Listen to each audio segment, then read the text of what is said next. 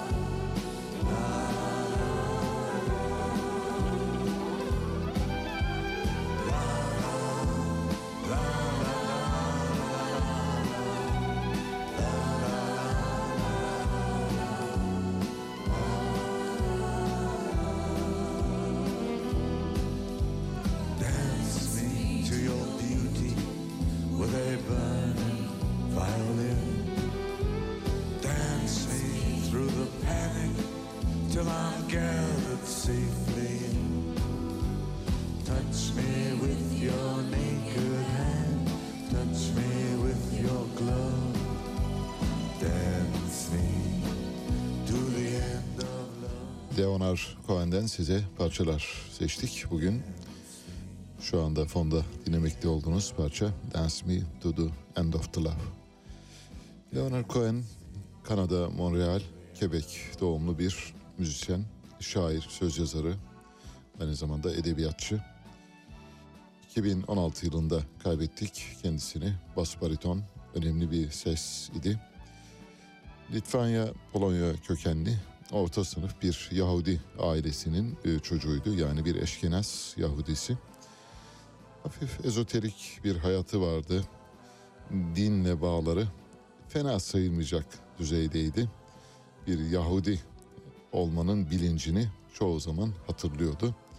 Hatta bir Yahudi dayanışması içinde olmak için Yom Kippur Savaşı'na bile katıldı. Gerçi silah altına alınmadı ama askerlere moral vermek için konserler verdi İsrail askerlerine. Mesih'in hayatına dair bir çocukluk geçirdim diyor. Hatta biraz daha öteye doğru giderek böyle çok ezoterik bir yaklaşımla Harun'un torunlarından biri demişti. Elbette şecereleri var. Bildiğiniz gibi dünyanın en sağlam şecere kayıtları sinagoglarda vardır. Sinagoglarda 3000 yıl geriye kadar giderek soyunuzu bulmanız mümkün. İslam'da ve Hristiyanlıkta bu bu kadar sağlam değil.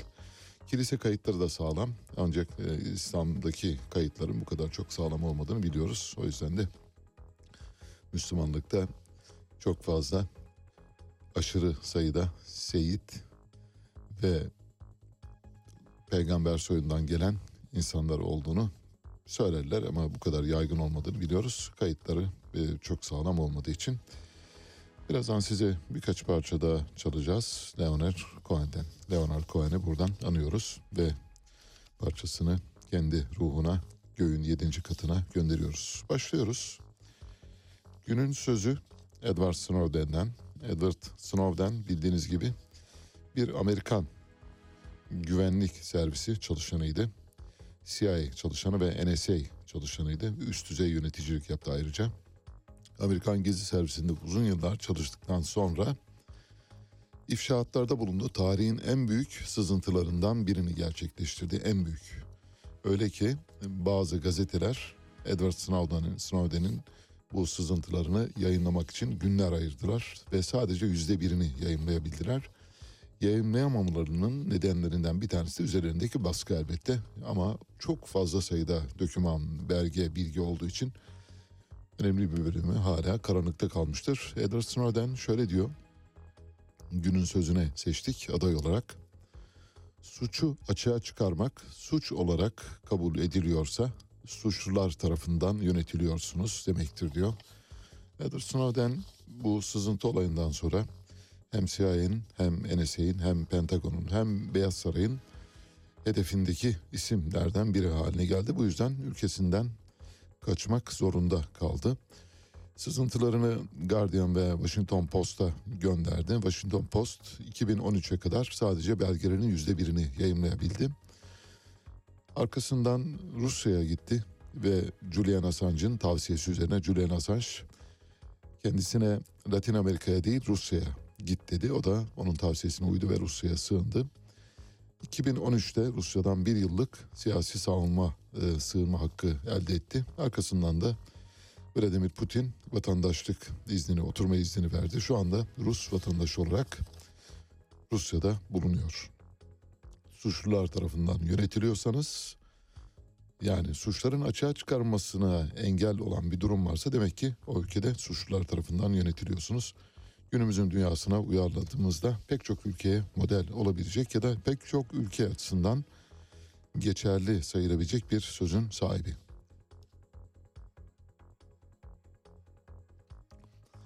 Yine günün sözü olmaya aday bir başka söz var o da Cumhurbaşkanı Erdoğan'dan.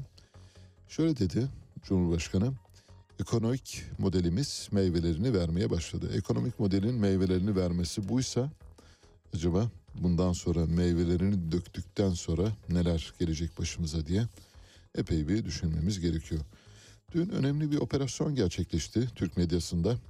Bu önemli operasyonun yapı taşlarını biz daha önce hatırlarsanız yayınlarımızda dile getirmiştik. Örneğin Sözcü Gazetesi ile ilgili soranlar olmuştu. kimi zaman Sözcü Gazetesi bahsi geçtiği zaman da dile getirmiştim. Şöyle demiştim, Sözcü Gazetesi bir operasyon medyasıdır. Sözcü Gazetesi bir muhalif medya değildir. Sözcü Gazetesi toplumun biriken gazını almak üzere kurulmuş bir yayın organıdır dedik. Nitekim bugün bu dediğimizi doğrulayan gelişmeler oldu. Ne oldu?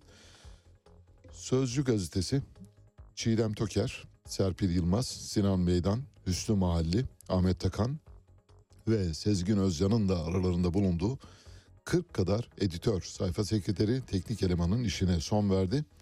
Gerekçe ekonomik sebepler olarak gösterildi. Gerekçenin ekonomik sebepler olmadığı gün gibi ortada. O zaman gazeteyi tamamen kapatırsınız. Online gazetecilere dönersiniz. Baskı yapmazsınız. Matbaa masrafı olmaz. Kağıt masrafı olmaz. Taşıma masrafı olmaz.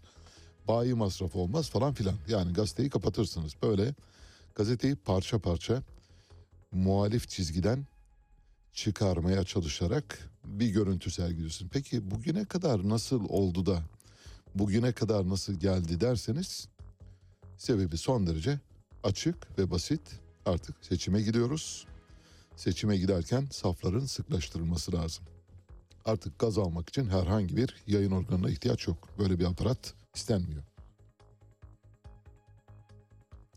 Peki Sözcü Gazetesi'nin acaba geçmişteki, tarihteki bir örneği var mı? Bu arada bu tür örnekleri verirken her seferinde hatırlatmak istiyorum. Hiçbir şey birbirine benzemez. Olaylar birbirine benzemek istese bile benzemez. Çünkü yer, kişi, zaman ve kavramlar farklıdır bu sebeple. Ama iki olay arasında bağlantı kurmak mümkün. Mesela bugünkü Sözcü gazetesi olayıyla geçmişteki bir medya olayı arasında küçük bir bağlantı kurduğum zaman ne kadar birbirine paralel şeyler olduğunu anlayacaksınız. 6-7 Eylül 1955'te Atatürk'ün Selanik'teki evine bir bomba konulduğu haberi yayıldı. Atatürk'ün Selanik'teki evine bombayı koyan Selanik Başkonsolosluğu'nda görevli bir Türk kavastı. Bu sonradan ortaya çıktı. Bombanın konulmasına azmettiren kişi de Büyükelçilikte stajyer olarak çalışan bir gençti. Üniversite öğrencisi Yunanistan'da. Bu genç Oktay Engin 40 yıl sonra Nevşehir valisi olarak atandı. Bombalamayı azmettiren kişi olarak. O dönemde şimdi gazeteler arasındaki iki bağıntıya geleceğim. Sözcü gazetesiyle o dönemdeki Yeni İstanbul gazetesi arasındaki bağıntı. Söz konusu haber dönemin teknolojisiyle 1955 yılının teknolojisiyle öngörülemeyecek bir hızda ve zaman diliminde Türkiye'ye yayıldı. Yani orada bomba patladıktan çok kısa bir süre sonra ki o zamanın teknolojisiyle bu son derece zor. Çevirmeli telefonlar var. Sadece telex üzerinden haberleşiyorsunuz. Fotoğraf göndermeniz saatler alıyor.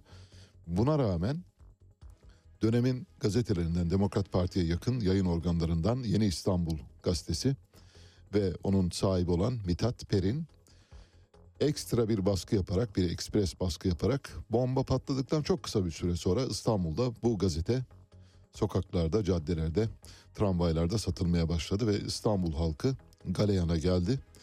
Başta İstiklal Caddesi, Pera, Galata olmak üzere o bölge içinde yani yukarıdan aşağı doğru Taksim'den Karaköy'e kadar olan hinterland içinde ne kadar Ermeni, Rum, Yahudi, Süryani ve azınlık ve solcu tabii bu arada iş yeri, ev ve ofis varsa onları yakıp yıktılar. Büyük bir pogrom gerçekleşti. İşte bu pogromu yapan, bu programa çomak, çomak, çomak e, çanak tutan gazete Yeni İstanbul gazetesi Mithat Perin ve Mithat Perin aynı zamanda Demokrat Parti'nin milletvekilliğini yapmıştır. O dönemde bir yayın organı daha vardı. Mithat Peri'nin yaptığı bir ajitatif medyacılıktır. Yani bir aparat medyasıydı. Asıl orada önemli işlerden bir tanesini yapan bir kişi vardı. O kişiyle bugünkü Sözcü Gazetesi'nin patronunu biraz benzeşir buluyorum. Gökşin Sipahioğlu, Sipa Pres'in sahibi. Sipa Pres'in sahibi dünyaya Atatürk'ün evinin bombalanması fotoğraflarını o kadar hızlı servis etti ki bütün dünya Sipa Pres'i o gün tanıdı ve o günden sonra Sipa Press dünyanın en büyük fotoğraf ajanslarından biri haline geldi. Yani Allah yürü ya kulum demişti. Bugün Sözcü gazetesinin başında yani kurucusu Ertuğrul Akbay. Ertuğrul Akbay'ı nereden hatırlıyoruz? Ertuğrul Akbay bugüne kadar imza attığı işlere şöyle bir bakarsak mesela Gölge Adam diye bir gazete çıkardı uzun yıllar önce. Gölge Adam nasıl bir gazeteydi? Hiçbir kaynak belirtmeden, hiçbir mesnede dayanmadan sadece duyumlarla ve dedikodularla haber yazan bir gazeteydi. Bu gazetenin sahibi Ertuğrul Akbay yıllar sonra Sözcü gazetesi gibi muhalif bir gazeteyi çıkarmaya başladı. Şimdi Sipa Pres'te Gökşin Sipahioğlu'nun yolculuğu her neyse Sözcü gazetesinde ve Gölge Adam gazetesindeki Ertuğrul Akbay'ın yolculuğu aşağı yukarı o. Dolayısıyla bir devlet medya aparatıdır. Bu aparat bugün itibariyle artık işlevini tamamlamıştır, görevini yapmıştır. Bu yüzden de içindeki ayrı kodlarını toplayarak dışarıya atmaya başladı. Gazete yakında tamamen kapanabilir. Eğer devam ederse içinde hala böyle muhalif bir takım sesler duyulduğu varsayılırsa gazete tası tarağı topla derler gazeteye birileri kimler tarafından bilmiyorum ama hikaye bu. Sözcü Gazetesi'nin muhalif bir yayın organı olmadığını aylar önce söylemiştik. Bugün Sözcü Gazetesi'nin muhalif bir yayın organı olmadığı tescil edilmiş oldu. Sözcü Gazetesi toplumsal biriken gazı almak üzere kurulmuş bir yayın organıdır ve bugün bu açığa çıktı. Bugün neden bu duruma geldiğini ya da yayın hayatına neden yavaş yavaş son vermeye başladığını düşünürseniz o da artık işlevi kalmadı. Seçime gidiyoruz. Safların sıklaştırması lazım. Deniz Baykal, Cumhuriyet Halk Partisi eski genel başkanlarından Deniz Baykal, AK Parti'ye geçecek yolunda bazı dedikodular bulunduğunu biliyorsunuz. Dün paylaşmıştık. Bunu Cumhuriyet Halk Partisi Ankara Milletvekili Levent Gök kendisini arayıp sordu. Hatta ben dün yayın sırasında söylemek istedim ama dilimin ucuna geldi sustum. Şöyle diyecektim. Ya bu kadar yıl Cumhuriyet Halk Partisi'nin genel başkanlığını yapmış. Cumhuriyet Halk Partisi'ne çekirdekten yetişmiş, Enerji Bakanlığı yapmış bir ismi. Koskoca Cumhuriyet Halk Partisi'nin içinden birileri arayıp da telefonla Sayın Genel Başkan acaba gerçekten AK Parti'ye geçecek misiniz diye neden sormuyor diyecektim demedim. Nitekim bugün birileri sormuş. Levent Gök Cumhuriyet Halk Partisi Ankara Milletvekili açmış. Çok basit yani bu, işler için böyle hani uzun büyük tasarımlara gerek yok. Açmış sormuş demiş ki efendim böyle bir şey var mı? Deniz Baykal'ın yanıtı aynen şöyle. Daha doğrusu Levent Gök şöyle aktarıyor. 5-10 dakika önce Deniz Baykal'la bir görüşme yaptım. Telefonla görüştük. Sayın Baykal bana kızım Aslı benim adıma söylemiş değildir. Benim haberim olmadı. Sosyal medyaya düştükten sonra daha sonra öğrendim. Böyle bir şey benim aklımın ucundan geçmez. Yani AK Parti'ye geçmekten bahsediyor. Tüm iddiaları reddediyorum. Altılı masa hızla gereğini yapmalıdır. Biz de CHP olarak yumruk gibi bir araya gelelim, bu işi bitirelim. CHP çatısı altında genişleyerek mücadele edelim diyor. İşte Halep oradaysa Arşın burada. Gazeteci budur. Mesela bunu bir gazetecinin yapması lazımdı. Gazeteciler yapmadı. Partinin içinden birileri yapması gerekiyordu. Yaptı. Levent Gök'ü kutluyoruz. En azından kafalardaki soru işaretleri giderilmiş oldu. Aslı Baykal'ın CHP'den istifa etmesinin kişisel bir takdir olduğunu söylüyor. Haberim yoktu diyor. Haberim yoktu demesine inanmak zorundayız. Çünkü aksini kanıtlayamıyoruz. Ayrıca AK Parti'ye geçeceğine ilişkin söylemlere dair de aklımın köşesinden geçmez diyor. Cumhuriyet Halk Partisi eski genel başkanı. Bu arada eğer toparlayabilirsem yarın toparlayamazsam pazartesi günü size bir Cumhuriyet Halk Partisi ile ilgili içinde İzmir, İzmir Büyükşehir Belediye Başkanı Tunç Soyer ve pek çok böyle alengirli işin geçtiği bir dosya sunacağım. Yani çok beğeneceksiniz öyle söyleyeyim. Böyle safiyetle hareket eden insanların aslında arka kapıdan neler yaptıklarını ortaya koyacak bir dosya paylaşacağım. Bir de dün söz verdiğim bir şey vardı onu da bugün tamamlamış olayım. Bildiğiniz gibi AK Parti Grup Başkan Vekilliğine Mahir Ünal'ın yerine Özlem Zengin getirildi. Özlem Zengin'in neden bu göreve getirildiğini, ikinci kez neden getirilmiş olduğunu araştıracağım demiştim. Araştırdım. Sonucunu açıklıyorum. Bir dedikodusal durum ama kanıtlarım var. Yani arzu ederlerse, mahkemeye giderlerse kanıtlarımı sunarım. Tanıklarım var ayrıca. Özlem Zengin'in AK Parti içinde lise ve üniversite yıllarına dayanan bir gönül ilişkisi varmış. Bu gönül ilişkisine dayalı olarak şu anda AK Parti içinde son derece etkin olan bu kişinin, siyasi kişinin yönlendirmesiyle ikinci kez grup başkan vekilliği görevine getirildiği söyleniyor. Bir çocukluk aşkı yani masum bir aşktan bahsediyoruz. Hiç işin, işin içinde böyle bir senaryo yazabilecek bir hikaye yok. Sadece benim arkadaşım demiş bizim onunla çok iyi ilişkilerimiz var. Tabii Sayın Cumhurbaşkanı da söylüyor bunu muhtemelen. Eğer Özlem Hanım'ı bu göreve atarsanız seviniriz demiş. Cumhurbaşkanı da atamış. Cumhurbaşkanı tabii ilişkiyi böyle anlatmıyor. Ama ilişkinin bu yönde olduğuna dair çok sayıda tanığım var. Arzu ederlerse yani eğer bir mahkemelik durum olursa kanıtlayabilecek durumdayım.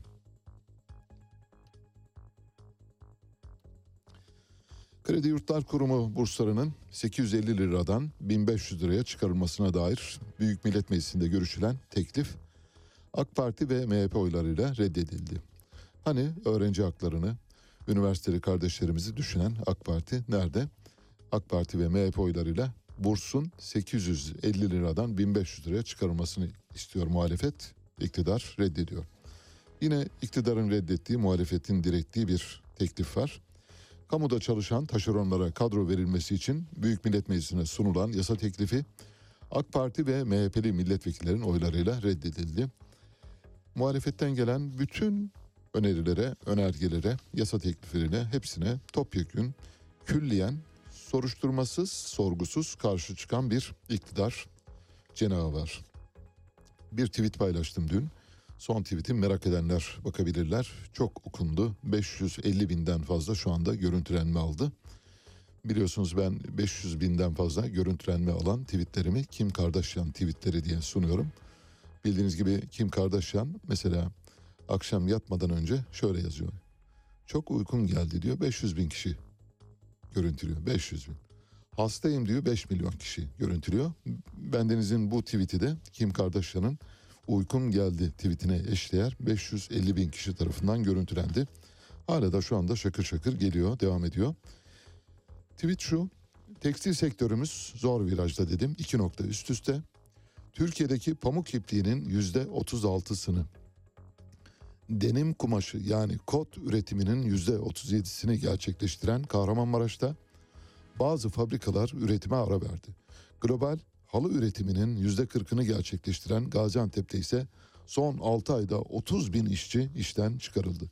Şu anda Twitter'da büyük bir fırtına var. Bu habere ilişkin çok sayıda yorum var. Doğrulayan çok sayıda kaynak var. Arada 2-3 kişi hayır öyle bir şey yok siz abartıyorsunuz. Zaten böyle haberler yazmayı seviyorsunuz gibi yazanlar var ama bunlar bir elin parmaklarını bile geçmez. Geri kalan yorumların tamamı haberi destekleyici mahiyette. Şu anda tekstil sektörümüz çok zor durumda. Peki tekstil sektörümüzdeki bu zor durumun altında ne var derseniz en büyük pazarımız Avrupa Birliği ve Amerika. Avrupa Birliği ve Amerika'da değişik şeyler oluyor. Dün Moody's Avrupa Birliği'nin 6 ülkesinin bankacılık sektörünün notunu düşürdü. Almanya, Çek Cumhuriyeti, İtalya, Slovakya, Polonya ve Macaristan'ın bankacılık sektörünün notunu düşürdü. Görünümü de durağında negatife çevirdi. Bu şu anlama geliyor. Avrupa bankacılık sektörü şu anda can çekişiyor ve sıkıntılı bir sürece doğru adım atıyor ve Avrupa bankacılık sektörüne müdahale edilmesi lazım. Ayrıca Çekya'nın, Çek Cumhuriyeti'nin resesyonda olduğu da yine Moody's'in raporları arasına girmiş durumda. Resesyon nedir? Resesyon bir ekonominin iki çeyrek üst üste negatif büyüme yani daralma eğilimi içine girmesi halinde üst üste buna resesyon diyoruz. Şu anda Çek Cumhuriyeti resesyonun içinde üçüncü çeyrekte de olursa ondan sonra stagflasyon gelir. Dün Amerikan Merkez Bankası'nın para politikası kurulu toplantısı vardı. Tekstil olayına bağlayacağım. O bakımdan Avrupa Birliği'nde bir resesyon var. Avrupa Birliği küçülüyor, daralıyor. Orada işler yolunda değil. Bankacılık sisteminde problemler var diyoruz. Dolayısıyla en büyük tekstil pazarlarımızdan biri, en büyük ihraç pazarlarımızdan biri olan Avrupa Birliği'nde durum çok iç açıcı değil. Bu yüzden Türkiye'deki tekstil fabrikaları kapanıyor ve kapasitelerinin altında çalışmak zorunda kalıyor. Başka bir sebep var o da Amerikan Merkez Bankası dün bildiğiniz gibi para politikası kurulu toplantısında politika faizini 75 bas puan artırmaya karar verdi. Böylece parasal sıkılaştırmaya devam ediyor. Parasal sıkılaştırma ne demek? Parasal sıkılaştırma piyasadan doların çekilmesi. Dolar piyasadan çekilince paranın değeri artar. Paranın değeri artınca paraya ulaşmak zorlaşır. Paraya ulaşmak zorlaşınca insanlar para harcama kültürünü kaybederler. Olur olmaz şeye para harcamazlar ancak zaruri ihtiyaçları için para harcarlar. Bu yüzden de tekstil konfeksiyon sektörü artık Avrupa'ya daha az kravat, daha az gömlek, daha az eşofman, daha az takım elbise, daha az çorap, daha az kilot, daha az iç çamaşırı satmak durumundayız. Tekstil sektörümüz bu yüzden çok zor günler yaşıyor. Bu arada Kahramanmaraş bu tweette de belirttiğim gibi Türkiye'deki pamuk ipliğinin yüzde 36'sını kot kumaşının da yüzde 37'sini üretiyor tek başına. Kahramanmaraş'la ilgili bir başka veri var onu da paylaşayım. Tüm dünyada global olarak üretilen pamuk ipliğinin yüzde üçünü Kahramanmaraş üretiyor. Müthiş bir üretim kapasitesi. Şu anda bu üretim kapasitesi tökezlemeye başladı. İşte tweetin bu kadar çok okunmasının altında da bu sebep yatıyor. Bolu Belediye Başkanı Tanju Özcan şöyle bir paylaşımda bulundu. Arkadaşlar, dostlar, kardeşlerim lütfen e-devlet uygulamanıza girin ve parti üyeliklerinizi kontrol edin. Kimin eli kimin cebinde belli değil, tuhaf bir ülke olduk. Süleyman Soylu bunu açıklamalıdır. Nasıl ve nerede üye olmuşum ben o partiye, neler dönüyor açıklayın bana. Bildiğiniz gibi Tanju Özcan Türkiye Değişim Partisi yani Mustafa Sarıgül'ün partisinin Kilis'teki bir üyesi olarak gözüküyor. E-Devlet kayıtlarında. Herkesin E-Devlet kayıtlarını kontrol etmesini tavsiye ediyor. Ben de ediyorum bu arada. Resmi gazetede yayınlanan bir karar var. Dün yayınlandı. Artık bundan böyle Kur'an-ı Kerim basan matbaalara hafızlar görevlendirilecek. Eğer Kur'an-ı Kerim basıyorsanız bir tane hafıza da iş vermek zorundasınız. Taşıma sırasında koliler üzerine dikkat Kur'an-ı Kerim ibaresi eklenecek. Ayrıca Kur'an-ı Kerim basılacak kağıtların saman kağıdından olmaması gerekiyor. Düşük kalite kağıt kullanılmayacak. Kötü kokulu mürekkep hiç olmayacak. Demek ki ne olabilir onucum? Miskü amber. Miskü amber kokulu mürekkepler kullanılacak. Otomobil fiyatları uçuyor adeta roket gibi. Dün gelen verilere baktım ben. Mesela şu anda Türkiye'deki en ucuz otomobil, orta segment otomobilden bahsediyoruz elbette. Çok küçük otomobillerden bahsetmiyoruz. Hani tek kişilik böyle küçük küçük yollarda gördüğünüz otomobillerden bahsetmiyoruz. Orta segment otomobiller içinde en ucuzu, bu güzelliği de unutmayın. Bakın bu jestimi de unutmayın lütfen. En ucuzu Hyundai. Hyundai'nin i10 modeli şu anda 400 bin lira. Ondan daha ucuz bir otomobil yok. Eğer alacaksanız hemen kuyruğa girin ve bir Hyundai i10 otomobili alın 400 bin lira. Ondan daha ucuz yok. Kelepir satılıyor. Tabii Hyundai'da da şu anda büyük bir kuyruk olduğunu söyleyebiliriz. Hyundai böyle satılırken yani 400 bin liraya Hyundai bulamazken bir takım insanlar Ekim ayında Türkiye'de BMW ve Mercedes almak için yarıştılar, kuyruğa girdiler. Veriyi şöyle paylaşacağım, lütfen dikkate dinleyiniz. Ekim ayında Türkiye'de BMW ve Mercedes'in satışları Toyota, Opel, Honda, Citroen ve Peugeot'u geçti. Nasıl? Demek ki bir, bir para var Türkiye'de. Büyük bir para var ve bu parayı harcayacak yer bulamıyor insanlar. İşte o parayı harcayacak insanların kimler olduğunu birazdan bir dosyada paylaşacağım. Bir yasa dışı bahis ve kripto para dosyası var. Bu dosyadan e, paylaştığım zaman anlayacaksınız ki Türkiye'de çok kolay para kazanan bir kesim var. Bir takım tosunlar bu parayı koyacak yer bulamıyorlar. O yüzden de Mercedes ve BMW'de kuyruklar var. Porsche'yi saymıyorum, Ferrari'yi saymıyorum, Lamborghini'yi saymıyorum, Bugatti'yi saymıyorum. Yani onları saymıyorum çünkü onların ne kadar satıldığını tahmin bile edemezsiniz. Dünyada, İtalya'da bile mesela o kadar çok satılmadığını biliyorum. Öyle. Şimdi bir ses kaydı dinleteceğim size. Bir e, reikici, telekinezi uzmanı ya da e, yaşam koçu diyelim. Kendilerini öyle niteliyorlar. Bir hanımefendi bir konuşma yaptı. Bu konuşma sırasında yani hani akıllara seza bir durumdan bahsediyoruz. İki elini birbirine sürterek böyle 7 saniye elinizi birbirine sürtün. Sonra ellerinizi birbirinden uzaklaştırın. Ellerinizin ısındığını, jöle kıvamına geldiğini göreceksiniz dedi. Bu bir yani statik statik elektrikten bahsediyor ama bunu böyle bir olağanüstü uzayın yeni bir keşfi gibi, yeni bir meteor keşfi gibi anlatıyor. Sonra diyor o jöle kıvamına gelen ısınan araya size dönmesini istediğiniz ex sevgilinizin adını fısıldayın diyor. Fakat burada sorun şu eğer birden çok kişi varsa mesela hepsinin adını fısıldıyorsunuz hepsi kapıda birikiyor. Böyle bir sorun var onu söylemedi onu da ben söylüyorum. Siz elinizi birbirine sürtün 7 saniye ısınsın iyice sonra ayırın jöle kıvamına geldi mi eliniz tamam. Şimdi en çok sevdiğiniz en çok gelmesini istediğiniz sevgiliniz kimse onun adını söyleyin. Lütfen ama doğru söyleyin. Yanlış söylerseniz bu defa yanlış kişi gelir kapıya. O da olmaz. Birden çok kişi varsa zaten onları aklınıza bile getirmeyin. Hani kazara dilinizin ucuna gelirse çok sıkıntı çekebilirsiniz. Bir dinleyelim mi? Ellerimizi birbirine böyle sürtüyoruz, sürtüyoruz, sürtüyoruz ve burada harika bir enerjinin oluşumu olana kadar hissediyorsun o sıcaklığı zaten. Bunu sadece 7 saniyede de yapabilirsin, daha uzun da tutabilirsin. Yavaş yavaş bunu açmaya başladığında burada jöle kıvamında bir enerji kanalı açılır ve buraya yüklemeyi yapıyorsun. Sevgilinin ismini söyle, bak nasıl sıcaklık oldu ve bak nasıl bir orada enerji oldu. Şimdi buraya o kişinin ismini söyleyerek X diyorum ben her zaman. X beni ara, X beni ara, X beni ara, Böyle X beni ara. Yavaş yavaş bunu çevirerek ve büyüterek tamam mı bunu bak Zaten o kendiliğinden gözlerini de kapattığında buradaki enerji seviyesinin çok daha arttığını ve onu daha çok bak büyüttüğünü hissedebiliyorsun. Başlıyorsun ama kalben, ruhen, o hücrelerindeki o atış, kalbindeki atışıyla birlikte. Sonra onun bak büyüdüğünü ve bir top haline getirdiğini, yüklemeyi tam yaptığını hissettiğin anda bunu alıyorsun evrene fırlatıyorsun.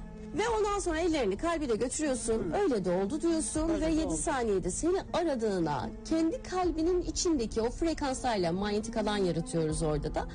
E, tam o inancı oraya prova ettiriyorsun. Böyle aradı hani hani o heyecan vardır ya onu hissettiriyorsun. O gülümsemeyle, o düşüncelerin rahatlığıyla kendini bırakıyorsun. Evet iki önemli ipucu var. Lütfen ona dikkat edin. Birincisi 7 saniyeden fazla olmayacak. 7 saniyeden fazla olunca aşırı ısınmaya bağlı olarak su kaynatabilir motor. O yüzden 7 saniye. Bir de el- ellerinizi birbirinden ayırdığınız zaman aradaki o ortamın jöle kıvamına geldiğini anlamanız lazım. Nasıl yapacaksınız? Dilinizle yalayacaksınız aradaki boşluğu. İşte bilmiyorum yani öyle söylüyor.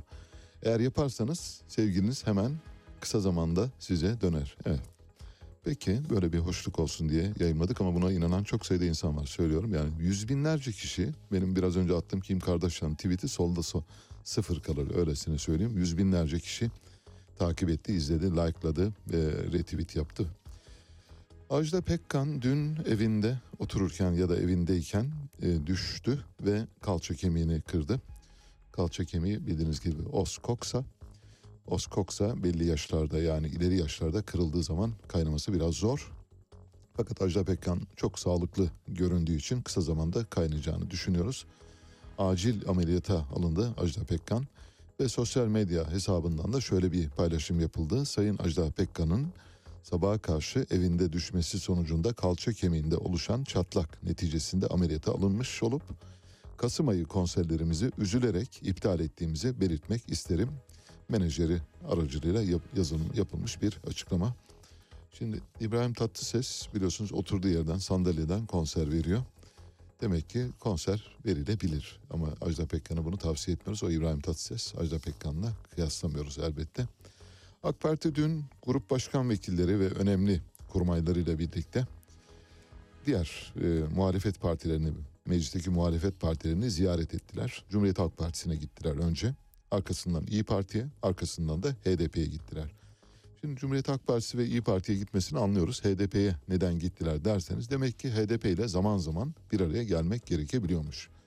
Oysa HDP'nin adını andığı zaman Kemal Kılıçdaroğlu hemen PKK'lı Kandil'in adamı İmralı'dan talimat alıyor gibi şeyler konuşuluyor. İşte HDP'nin kapısına gidiyorsunuz. Neden?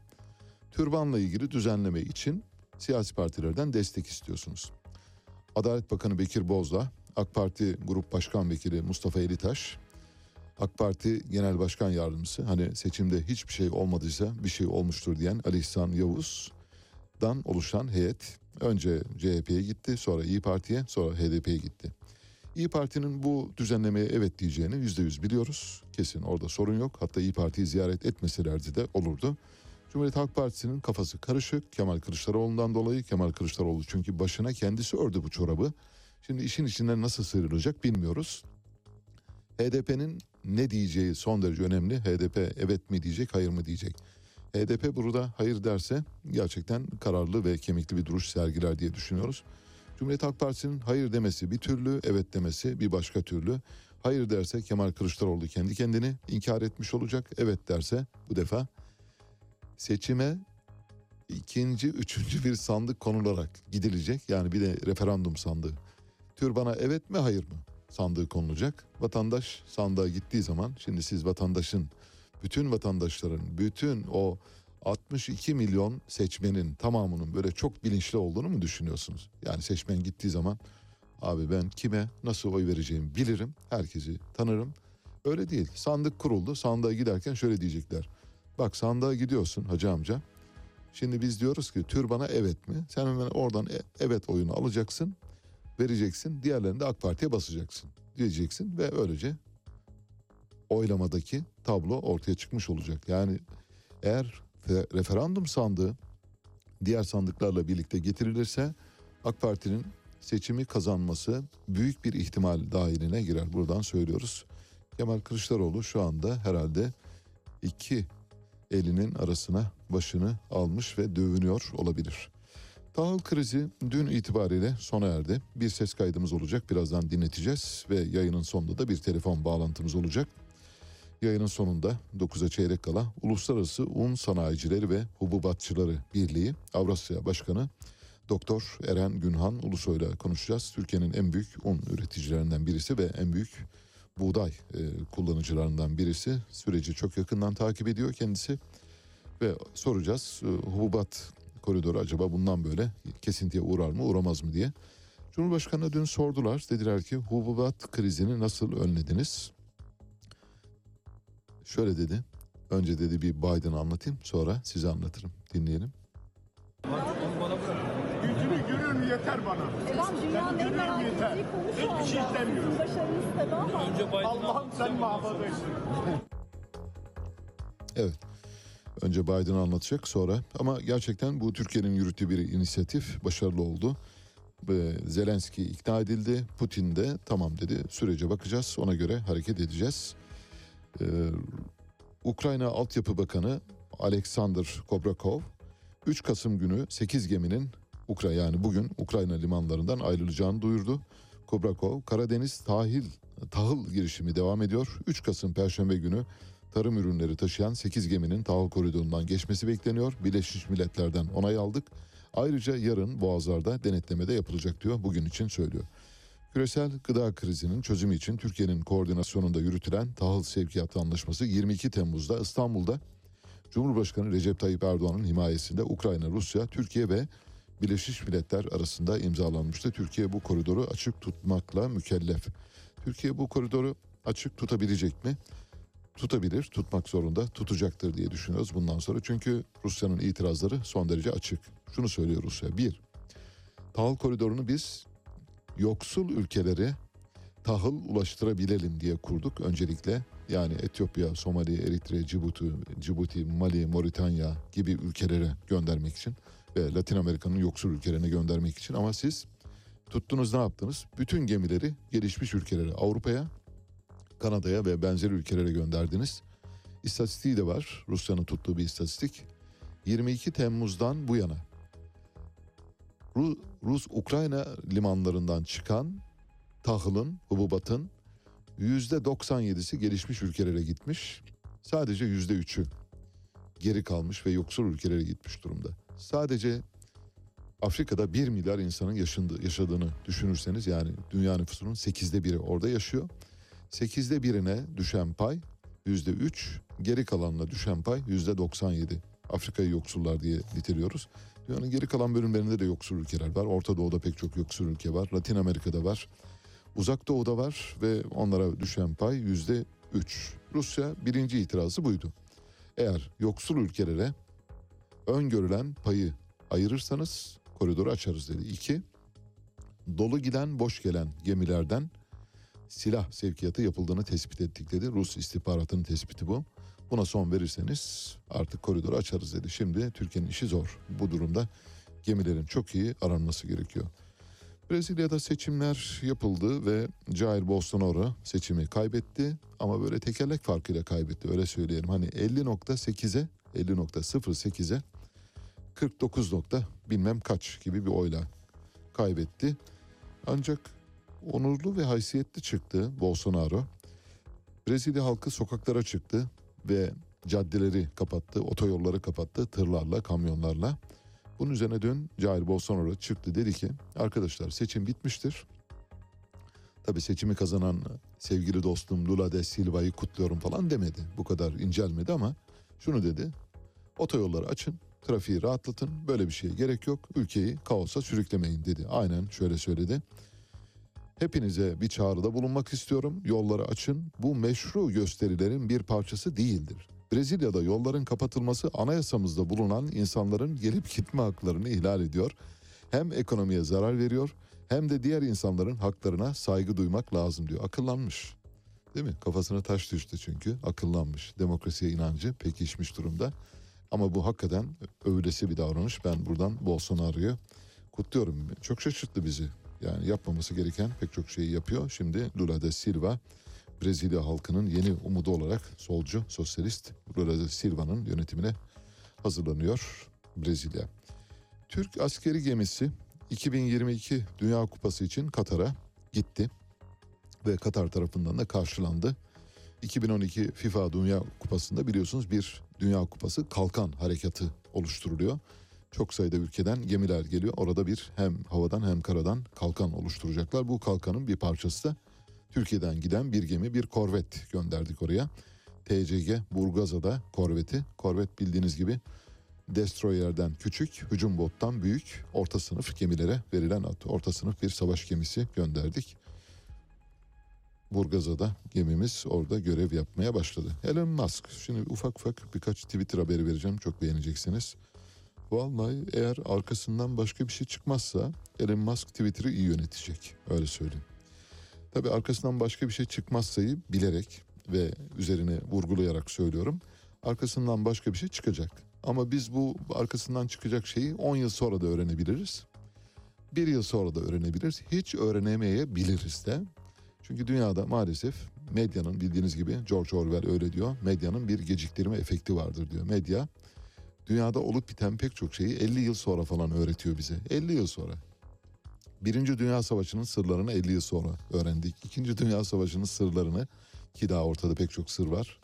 50 yıl sonra öğrendik. Bugün olanları 50 yıl sonra öğreneceğiz. Çok yaşı genç olanlar mesela şu anda 20'li yaşlardaki genç kardeşlerime sesleniyorum. O, siz öğreneceksiniz. Twitter gerçekten bir kumpasın eseri mi? Yani Elon Musk'la birlikte bir kumpasa mı kurban oldu yoksa gerçekten iyi yönetilmek üzere mi devralındı diye düşünüyoruz.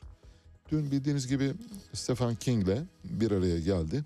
Bir küçük böyle senaryo bari önceden kurgulanmış bir söyleşi yaptılar. Bu söyleşi sırasında Stephen King dedi ki ya Alan bu 20 dolar çok para. Yani mavi tikten 20 dolar.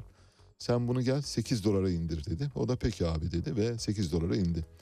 Bu şunun için yapıldı. Elon Musk ortaya attığı fiyatın çok yüksek olduğunu farkına vardı birdenbire. 20 dolar olmaz dedi yani insanlar kaçacak. O zaman ne yapalım? Makul bir şey olsun. İşte o makul bir şey için e, Stephen King'i kullandı ve 8 dolara indi. 8 dolar verilebilir. 8 dolar yani gözden çıkarılabilecek bir para ama 20 dolar çok büyük bir para. Aylık bazda hakikaten pek çok kimsenin vermeyeceğini düşünüyorum. Mavi tikten çıkarlar. Mavi tikten çıkmanın bir faydası var mı, zararı var mı bilmiyorum. Ayrıca mavi tikin bir faydası var mı? Hiçbir faydası yok bence ama işte İnsanlar onu bir kart vizit gibi görüyorlar. Mavi tikli hesabım var. İyi oldu tamam başın göğerdi. Ne var? Yani mavi tikin oldu diye acaba kişiliğin ya da kariyerinle ilgili yeni bir gelişme mi ortaya? Öyle bir şey yok. Mavi tik o sana vermiş kullanıyorsun. Kullanmayanların da var kullananların da var. Hesapları takip edin göreceksiniz. 150 bin takipçisi olan mavi tiksiz hesaplar görüyorum ben. 30 binlik mavi tikli hesaplar var. Seçim sizin. 20 dolardan 8 dolara indi. Oraya bir 8 dolar toka edin bakayım. Verin bakalım. Ver, verin bakalım. Toka edin. gö- görelim paraları. Şöyle dedi Elon Musk. Yasaklı Twitter hesaplarının geri dönmesi en az birkaç hafta gerekecek. Yani bir hesabı yasakladığımız zaman sizi Twitter'dan çıkardıkları zaman öyle hop 48 saat sonra 24 saat sonra dönemeyeceksiniz. Bugüne kadar olabiliyordu. Twitter size işlediğiniz kabahatin büyüklüğüne göre bir ceza kesiyordu. Ve o sürenin sonunda döndürüyordu. Bu, bu da çoğu zaman 3 günü geçmiyordu. Şimdi diyor ki en az bir hafta. Bu şu anlama geliyor. Bir hafta, 10 gün, 15 gün, bir ay, bir sene, 5 sene, ömür boyu müebbeten ya da ağırlaştırmış müebbeten cezalar gelebilir Twitter'da. Hazırsanız geliyor. Şöyle dedi Elon Musk. Artık şirket üzerinde tam kontrole sahip biliyorsunuz. Bütün çalışanları kovdu. Bütün üst yöneticileri, iletişim koordinatörü dahil herkesi kovdu. Ben yöneteceğim dedi. Çekilin, bırakın masayı, koltukları e, boşaltın, dışarıya alın. Ben burada tek başıma oturacağım dedi ve oturdu. Ve 8 Kasım'daki ara seçimlerden sonra Twitter'dan giden Donald e, Trump'ın dönüp dönmeyeceğiyle ilgili sorular soruldu. Ben dedi herhalde döneceğini düşünmüyorum. Gerçekten ben de dön- döneceğini düşünmüyorum ama Donald Trump biraz şeyli, ateşli bir siyasetçi. Bir şeyler yazmak istiyor. Çünkü gecenin belli bir saatinde yazıyordu. Herkes uykudayken yazıp sabahleyin aa Donald Trump ne yazmış diye herkesin hayretle baktığını düşünüyordu. Onunla eğleniyordu. Bu arada Twitter'ın dün imza attı ve bundan sonra böyle devam etmesi halinde bizim açımızdan yani dünyada haber alma hakları bakımından umut verici bir gelişme yaşandı. Bu gelişme şu Beyaz Saray bir tweet attı ve bir süre sonra Twitter'dan bir uyarı geldi. Dedi ki Twitter bu tweetinizde gerçeğe aykırı bir beyan var. Bu tweetinizi silin. Bunun üzerine Beyaz Saray da sildi. Tweet neydi? Amerikan Başkanı Joe Biden yaşlılar son 10 yılda sosyal güvenlik yardımlarından en yüksek artış aldı diye bir tweet paylaştı. Yaşlılar son 10 yılda sosyal güvenlik harcamalarından en yüksek artış aldı. Twitter hemen algoritmasıyla hesaplıyor. Öyle bir şey yok. Ve hemen Beyaz Saray arıyor. Alo Beyaz Saray mı? Evet. Kimle görüşüyorum? Karine Jean-Pierre ben. Karin e, sizin bir tweet var. E, çok söylemeye utanıyorum ama biraz şey yani yalan. Neden? E, neden yalan? E, niçin yalan olsun? Beyaz Saray'ı yalancılıkla mı itham ediyorsun? Evet. E, Karin şöyle söyleyeyim. Yani biz hesapladık. E, en fazla sosyal yardımı yaşlılar almamış. Kim almış? Vallahi arayın bulun yani. Onu, o da sizin işiniz yani o kadarını da yapmayalım. Sizin işinizi biz yapamayız dediler. Ve Beyaz Saray sözcüsü Karin Jean-Pierre günlük basın briefinginde sordular. Dediler ki bu tweet'i neden sildiniz? Bu tweet bilgi eksikliği içeriyordu. Biz genelde bir tweet paylaştığımızda bunun bir bağlamı olur ama bunda yoktu diyor. Yani bağlamdan kopuk konsept ve kontekst olarak kopuk bir tweet yayınlamışız diyor. Bu da Joe Biden'a ders olsun. WhatsApp'la ilgili de hoş şeyler var. Geliyor, güzel şeyler geliyor. Bu da Mark Zuckerberg'ten ya da Mark Zuckerberg öyle söylüyorlar. Ben Zuckerberg diyorum adam çünkü şeyli. Orta Avrupalı oradan gitmene Zuckerberg. Mark Zuckerberg bundan böyle WhatsApp üzerinden atılan ve bir defaya mahsustur ikonuyla paylaşılan fotoğrafları ikinci kez paylaşmaya yani fotoğrafı ekran görüntüsü alarak paylaşmaya çalıştığınız andan itibaren şak diye kilitleyecek sizi ve fotoğrafı çekemeyeceksiniz. Bununla ilgili bir uyarı süreci de olacak. Çok yerinde bir uygulama bence. Ancak tabii bu yerinde uygulamanın olabilmesi için fotoğrafı gönderdiğinizde bunun bir defaya mahsus fotoğraf olduğunu işaretlemeniz lazım. İşaretlemezseniz tabii te- elbette WhatsApp'ın yapacağı bir şey yok. Bu yüzden hem bugün bugün Mark Zuckerberg'i ve Elon Musk'ı kutlama günümüz. İkisine de buradan birer demet Kasım patı gönderin. Biliyorsunuz Kasım patının ayları geldi. Geldi Kasım patı ayları. Evet. Bir araya gideceğiz. Size Leonard Cohen'den parçalar seçtik. Şu anda dinlediğiniz parça bir hit parça. Haleluya. Birazdan saat başı haberler var ve Çağlar Öner'le saat başı haberler var. Çağlar Öner mikrofonda olacak. King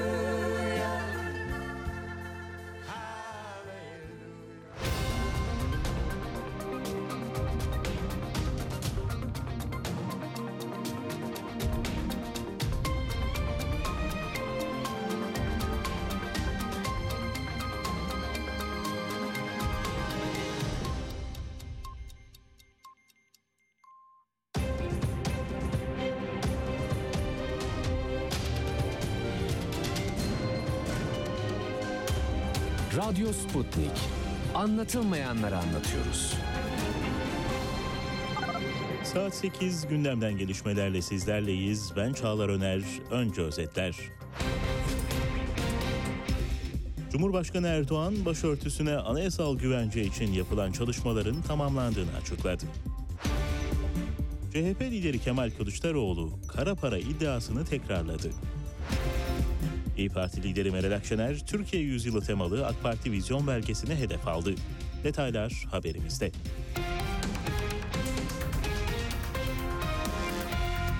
Cumhurbaşkanı Recep Tayyip Erdoğan dün partisinin meclis grup toplantısında konuştu.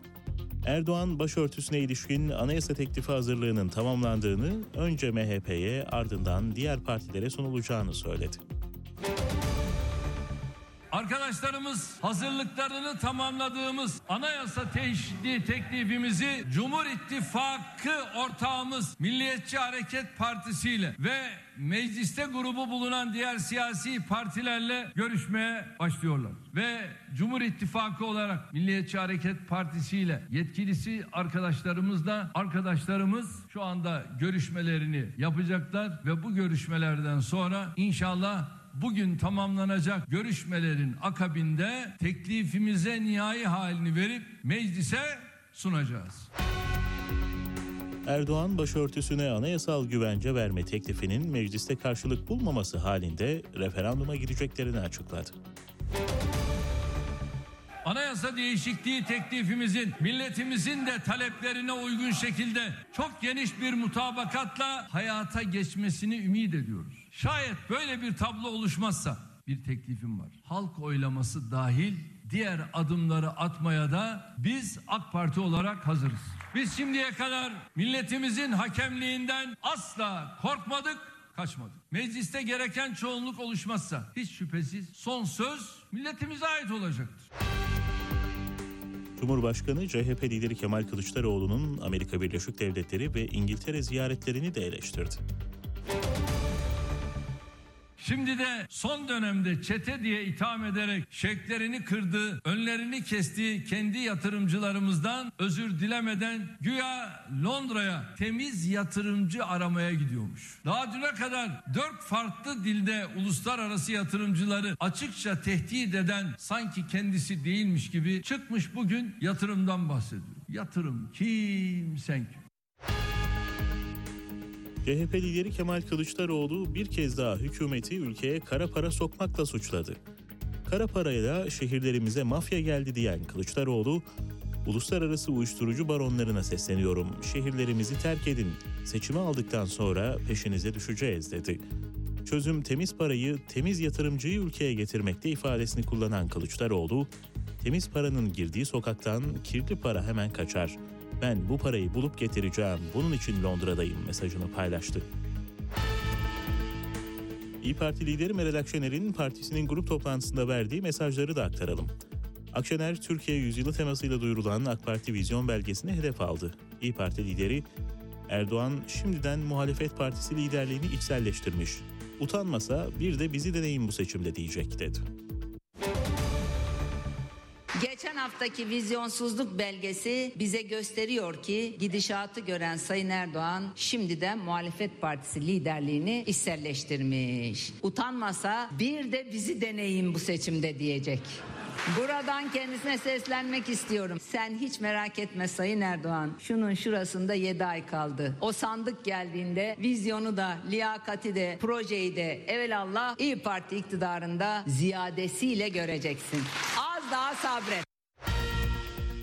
Akşener, Erdoğan'ın TOG otomobilinin üretiminin yapılacağı Gemlik kampüsünün açılış töreninde yaptığı konuşmayı da eleştirdi. Akşener, bunu da AK Parti PR çalışmasına çevirerek güzel bir şey kirletmeyi başardı dedi. Bu girişimin oluşmasına vesile olan Sayın Erdoğan ve arkadaşlarını da kutluyorum. Keşke Sayın Erdoğan da her zamanki nobran tavrından bir kez olsun sıyrılabilseydi. Keşke kutuplaştırdığı insanlarımızı milletin otomobili üzerinden bir kez olsun birleştirmeyi tercih etseydi. Ve bu son derece kıymetli girişimin tanıtımını da bir AK Parti PR çalışmasına çevirerek her zaman olduğu gibi yine güzel bir şeyi engellenemez nefreti ile kirletmeyi başardı. 8 bültenini aktardık. 9'da görüşmek üzere. Hoşçakalın. Radyo Sputnik artık dünyanın en çok kullanılan sosyal ağlarından biri olan Telegram'da. Hala kullanmıyorsanız önce Telegram uygulamasını mobil cihazınıza yükleyin. Ardından Radyo Sputnik'in Telegram kanalına katılın. Canlı yayınlarımızı ve programlarımızı kaçırmayın. Anlatılmayanları anlatıyoruz. Son dakika haberleri, canlı yayınlar, multimedya ve daha fazlası Sputnik Haber Ajansı'nın web sitesinde. Dünyanın küçük bir parçasını değil, tamamını anlamak istiyorsanız sputniknews.com.tr'yi tıklayın, habersiz kalmayın. Radyo Sputnik 5 merkezden karasal yayında. İstanbul 97.8, Ankara 96.2, İzmir 91, Bursa 101.4, Kocaeli 90.2. Karasal yayınlarımızın olmadığı yerlerde tr.sputniknews.com adresinden iOS ya da Android mobil cihazınızdan Sputnik News uygulamasını indirerek dinleyebilirsiniz. Radyo Sputnik. Anlatılmayanları anlatıyoruz. Artık siz de haberin öznesisiniz. Tanık olduklarınızı, yaşadığınız sorunları bildirin, sesinizi kaydedin, gönderin. Telegram, Twitter, Facebook, Instagram ve şimdi de WhatsApp'tayız. Kaydettiğiniz sesi WhatsApp'tan 0505 171 6656'ya gönderin, yayınlansın. Radyo Sputnik. Çok sesli haber radyosu. Güne erken başlayanların, gündemi ıskalamayanların, siyasetin, ekonominin, sanatın, kısacası hayatın seyrini kaçırmayanların programı. Ali Çağatay'la Seyir Hali hafta içi her sabah 7'den 9'a Radyo Sputnik'te.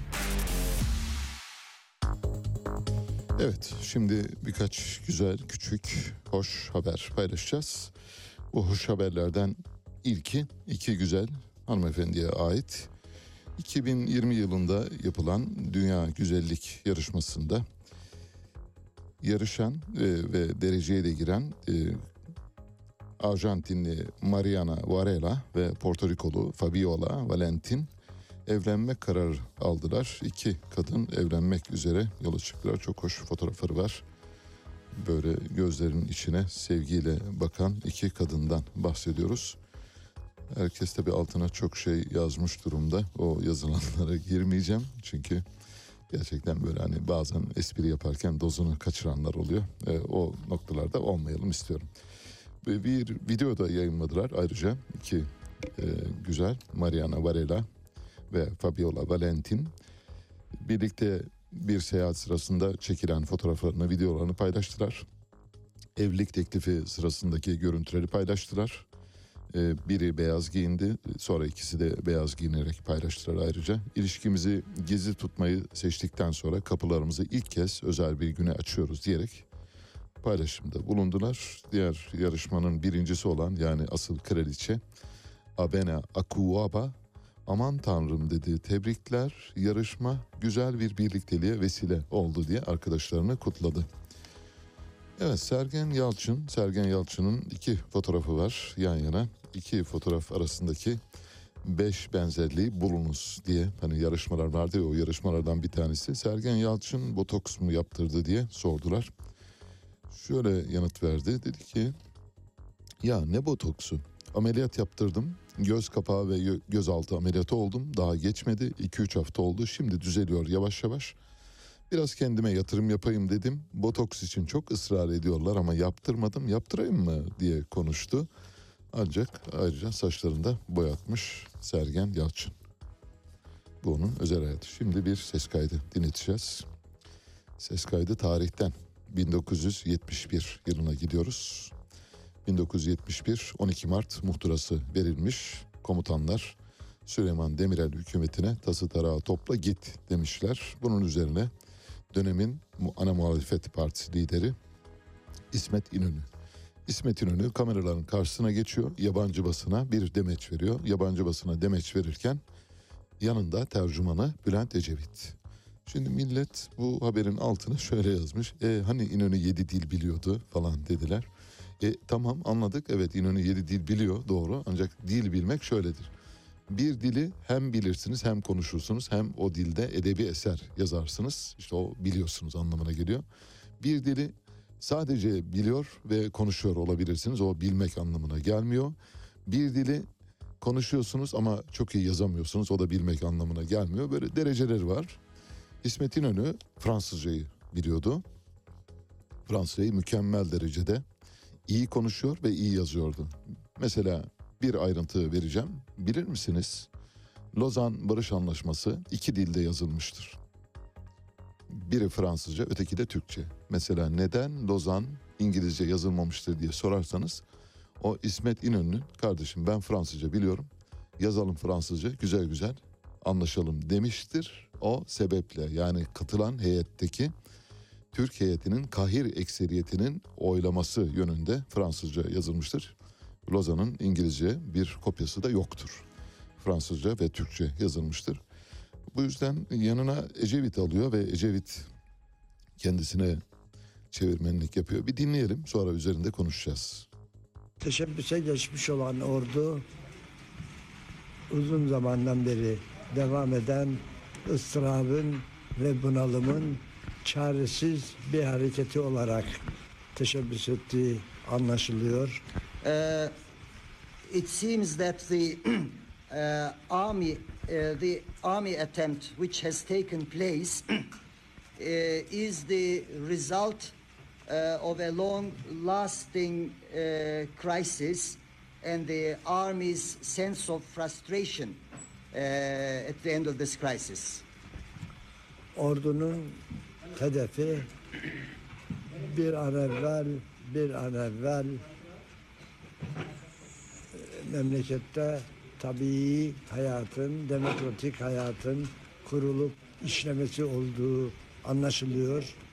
Uh, uh, we understand that the main objective of the army is the re-establishment and functioning of the normal life and the democratic regime in the country.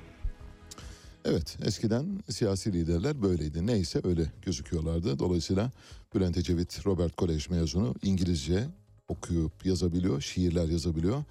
İsmet İnönü de Fransızca edebi eserler yazabilecek kadar Fransızcaya vakıftı. Ayrıca İngilizce biliyor yani İngilizce konuşuyordu ancak Böylesi kritik bir toplantıda kendi İngilizcesine güvenemediği için Bülent Ecevit'in İngilizcesine başvuruyor.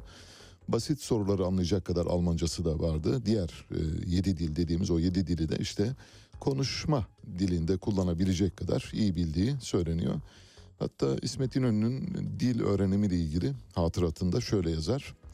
Lisan öğrenmeyi büyük bir ihtiyaç olarak duyardık o zamanlar. Fransızcamı çok ilerletmiştim. Almanca öğrenmeye çalışıyordum. Cuma geceleri Fuat'ın Taşköprü'deki evine giderdim.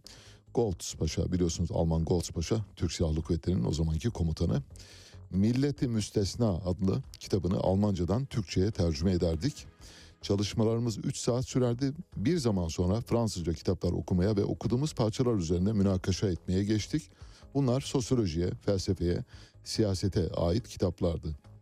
Yazın cumaları sabahtan Paşa Bahçe'ye gider Fuat'la buluşup Beykoz Ormanı'nda dolaşırdık. Yanımızda daima bir kitap bulunurdu. Okuduğumuz kitapların adını şimdi hatırlamıyorum ama çok enteresan şeylerdi.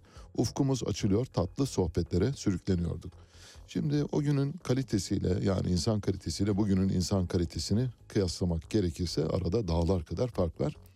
Mahir Ünal Türkçe ile felsefe yapamıyoruz dedi. Türkçe düşünme setimizi ortadan kaldırdı dedi. Sonra tabii ertesi gün 24 saat sonra Türkçe benim ses bayrağımdır dedi. Felsefenin tarifini bilmeyen adamlar felsefeden bahsediyorlar. Bakın felsefe kitapları çeviren İsmet İnönü'den bahsediyoruz. Almancadan felsefe kitapları çeviren İsmet İnönü'den bahsediyoruz. Ama bir yabancı basının karşısına çıktığı zaman benim İngilizcem buna yetmez deyip Bülent Ecevit'in tercümanlığına başvurabiliyor. Bu yüksünecek bir şey değil işte böyle olması lazım. Böyle olduğu için zaten devlet olabiliyor. Böyle olmazsanız devlet olamıyorsunuz. Böyle olmazsanız işte kabile olursunuz, aşiret olursunuz, şu olursunuz, bu olursunuz. Geri kalmış toplum olursunuz, üçüncü sınıf ülke olursunuz, peyk olursunuz, kumandalı ekonomi olursunuz, şu olursunuz, bu olursunuz. Yani böyle bir şeye mahal vermemek lazım. Neyseniz osunuz. Bildiğiniz kadarını söylersiniz, bilmediğiniz yerde susarsınız. Felsefenin tarifini mesela ben bugün soruyorum. Yani şu anda mesela 15 saniye sonra çıksın Mahir Ünal desin ki felsefe şudur kardeşim. Sözcük karşılığı bana felsefeyi tarif etsin. İnanın felsefenin tarifini bilmeyen insanların felsefeden dem vurdukları bir ülkede yaşıyoruz maalesef. Bülent Ecevit'le İsmet İnönü arasında tabii köprüler e, o tarihte atıldı zaten 12 Mart muhtırasına. Onda bir dipnot olarak bahsetmiş olayım. Bildiğiniz gibi 12 Mart 1971 muhtırası 5 komutan tarafından verildi ve Demirel hükümeti istifa etmek zorunda kaldı. Demirel şapkasını aldı gitti. İşte o meşhur şapkasını aldı ve gitti şeyi oradan kalmıştır. Anayasanın öngördüğü reformları gerçekleştirecek bir parti kurulmasını, e, partiler üstü bir hükümet kurulmasını istediler askerler. Bunun üzerine yeni hükümeti kurmak üzere Cumhuriyet Halk Partisi milletvekili Nihat Erim'e görev verildi. Nihat Erim Cumhuriyet Halk Partisi'nin içinden çıkan ve faşizmin doruklarına taşıyan, ülkeyi faşizmin doruklarına taşıyan bir milletvekilidir bu arada. Ee, Bir suikaste kurban gitmiştir bu arada onu hatırlatmış olalım. Bu gelişmeyle birlikte Cumhuriyet Halk Partisi içinde bir lider değişimi ortaya çıktı. Yani Nihat Erim partiler üstü hükümetin başkanı olunca, başbakan olunca Ecevit dedi ki olmaz mı? Biz Cumhuriyet Halk Partisi olarak buna karşı çıkmalıyız dedi. İsmet Paşa ise sistemi korumak adına hayır dedi.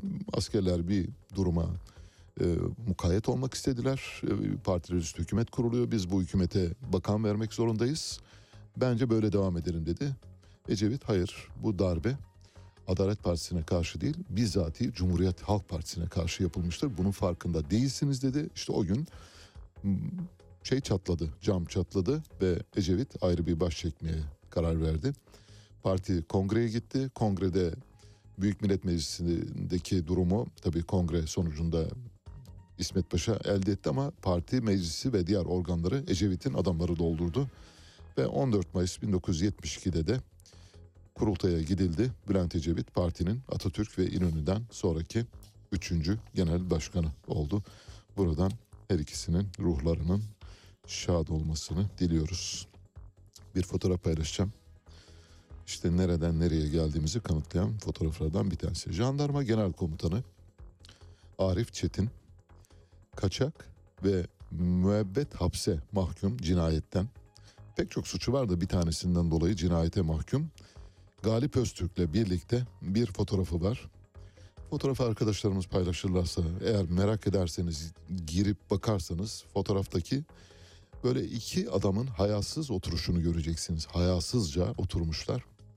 Diyeceksiniz ki hayasızca oturmak nedir? Hani böyle her şeyi biz yarattık.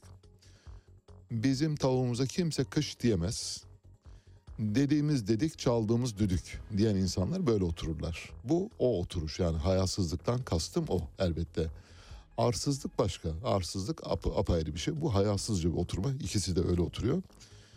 Arif Çetin, e, jandarma genel komutanı bir böyle maroken bir koltuk ama yani hani dehşet bir koltuk böyle hani işte koltuğun e, sadece döşemesi herhalde e, birkaç yüz bin lira eder diye, diye düşünüyorum. Bilmiyorum neyse şimdi fiyatlandırma yapmış olmayalım ama bir elini koltuğun kolçağına bir elini koltuğun arkasına Galip Öztürk'ün arkasına doğru uzatmış.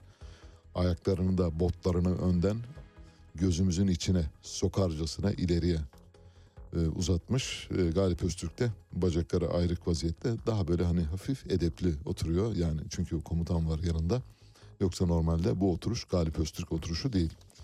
Şimdi jandarma genel komutanı bir kaçakla cinayet hükümlüsü bir kaçakla böyle bir fotoğraf vermeye çekinmiyorsa suyun kaynadığını, tuzun koktuğunu ve artık çürümenin gerçekten son noktasına geldiğini anlamak zorundayız. Buna dair bir ses kaydı dinleteceğim. Sonra size biraz Arif Çetin, biraz Galip Öztürk anlatacağım. Yani nedir ikisi arasındaki ilişki, neden kaynaklanıyor diye düşünüyorsanız bunu anlatmaya çalışacağım. Abdülatif Şener, Türkiye'nin bir kokain ticareti cenneti olduğunu söylüyor. Bir kulak verelim.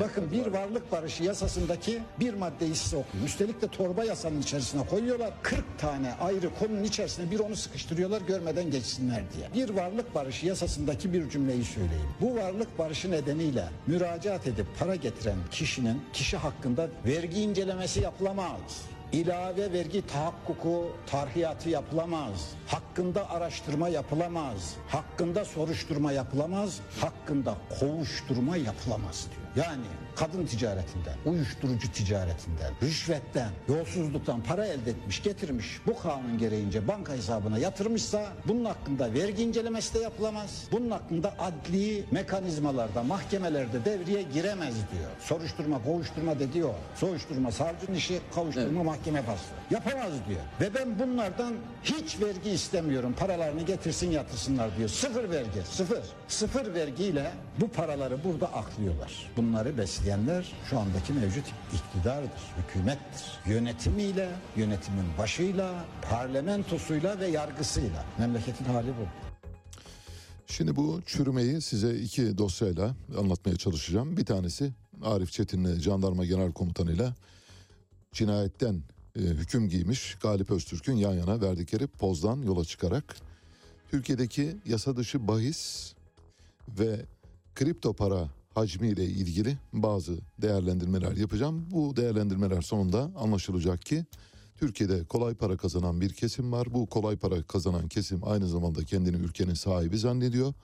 Kolay para kazanan kesimlerden dolayı Türkiye'de yerli otomobil ya da herhangi sıradan bir otomobil alınmıyor. BMW ve Mercedes satışları diğer otomobillerin tamamından daha fazla Ekim ayı itibariyle büyük bir para var. Bu paranın kaynağı elbette meşru olamaz. Böyle bir para yok. Türkiye çok zengin bir ülke değil. Biz İsviçre değiliz. Kişi başına gelirimiz 80 bin dolar değil. 8 bin dolarlık bir ülkeyiz. Böylesi bir ülkede BMW, BMW ve Mercedes eğer diğer otomobillerden daha fazla satılıyorsa başka bir sorun var. Bizim gibi bir ülkede diğer ülkelerle kıyaslanamayacak kadar kripto para hacmi ortaya çıkmışsa tüm penetrasyonlar itibariyle söylüyorum dünyanın en fazla kripto para penetrasyonuna sahip ülkelerinin başında geliyor Türkiye. Kripto para piyasası kara para aklamak için meşru olmayan kazancı yıkamak, temizlemek için kullanılan bir araca dönüşmüştür. Yasa dışı bahis keza aynı şekilde bu paraların aklanması için bir mecra haline gelmiştir. Buraya nasıl geldik derseniz şöyle geldik. Şimdi jandarma genel komutanı bir cinayetten hükümlü kişiyle böyle bir poz verebiliyorsa bu kanun devleti olmaktan çıktığımızı gösteriyor. Hukuk devleti zaten değiliz. Onu hemen bir kenara yazalım. Hukuk devleti zaten değiliz. Kanun devleti olmaktan da çıktık. Öyle olmuş olsaydı, kanun devleti olmuş olsaydık bir cinayet hükümlüsüyle Türkiye'nin Türk Silahlı Kuvvetleri'nin dördüncü büyük gücü. Dördüncü büyük güçten kastım insan sayısı bakımından değil, protokoldeki yeri bakımından dördüncü büyük kolluk kuvvetinin başındaki kişi bu pozu veremezdi. Korkardı, çekinirdi. Çünkü 24 milyar liralık bir bütçeyi yöneten kurumdan bahsediyoruz. Jandarma Genel Komutanlığı. Jandarma biliyorsunuz polisin, sahil güvenliğin olmadığı yerlerde asayişi temin, temin etmekle görevli bir kurum. Jandarma yakın bir zamanda İçişleri Bakanlığı'na bağlandı. Genelkurmay bünyesinden alınarak İçişleri Bakanlığı'na bağlandı. İşte jandarmanın bozulma süreci de burada başlıyor. İçişleri Bakanlığı'na bağlanmasıyla bozuldu. Neden bozuldu? Mesela Orgeneral Arif Çetin'in yani Galip Öztürk'le hayasızca poz veren Arif Çetin'in atama kariyerine baktığımız zaman bunu hemen anlayacaksınız. Kendisi 2011 yılında tüm general oldu. Bunu bir kenara yazın. 2011. 2016'da kor general oldu. Bu da normal. Ama ve lakin 2017'de Arif Çetin kor generallikte sadece bir yıl kalarak bir yıl tarihte ilk kez Türk Silahlı Kuvvetleri tarihinde ilk kez olan bir şeyden bahsediyoruz. Kor generallik rütbesinde sadece bir yıl kalarak orgeneral oldu ve oradan da jandarma genel komutanlığına atandı. Bir adrese dayalı teslimattan bahsediyoruz. Süleyman Soylu'nun muhtemelen evet bunu görmek istiyorum dediği bir kişi olduğu için bir yıl geçmeden, bir yıl bile geçmeden orgeneral rütbesine atandı ve jandarma genel komutanı oldu. Ve bu aynı zamanda bir başka ilki işaret ediyor. Yani sadece bir yılda kor generallikten orgeneralliğe geçirilen bir komutandan bahsetmiyoruz. Aynı zamanda jandarmanın içinden ilk kez jandarmaya atanan bir komutan var. Bugüne kadar jandarma genel komutanları kara kuvvetlerin içinden atanırdı. Kara kuvvetlerindeki en üst rütbeli işte sırası gelmiş olan komutan orgeneral jandarmanın komutanı olurdu. Şimdi jandarmanın içinden jandarmaya komutan atanıyor. Bu da bir ilk.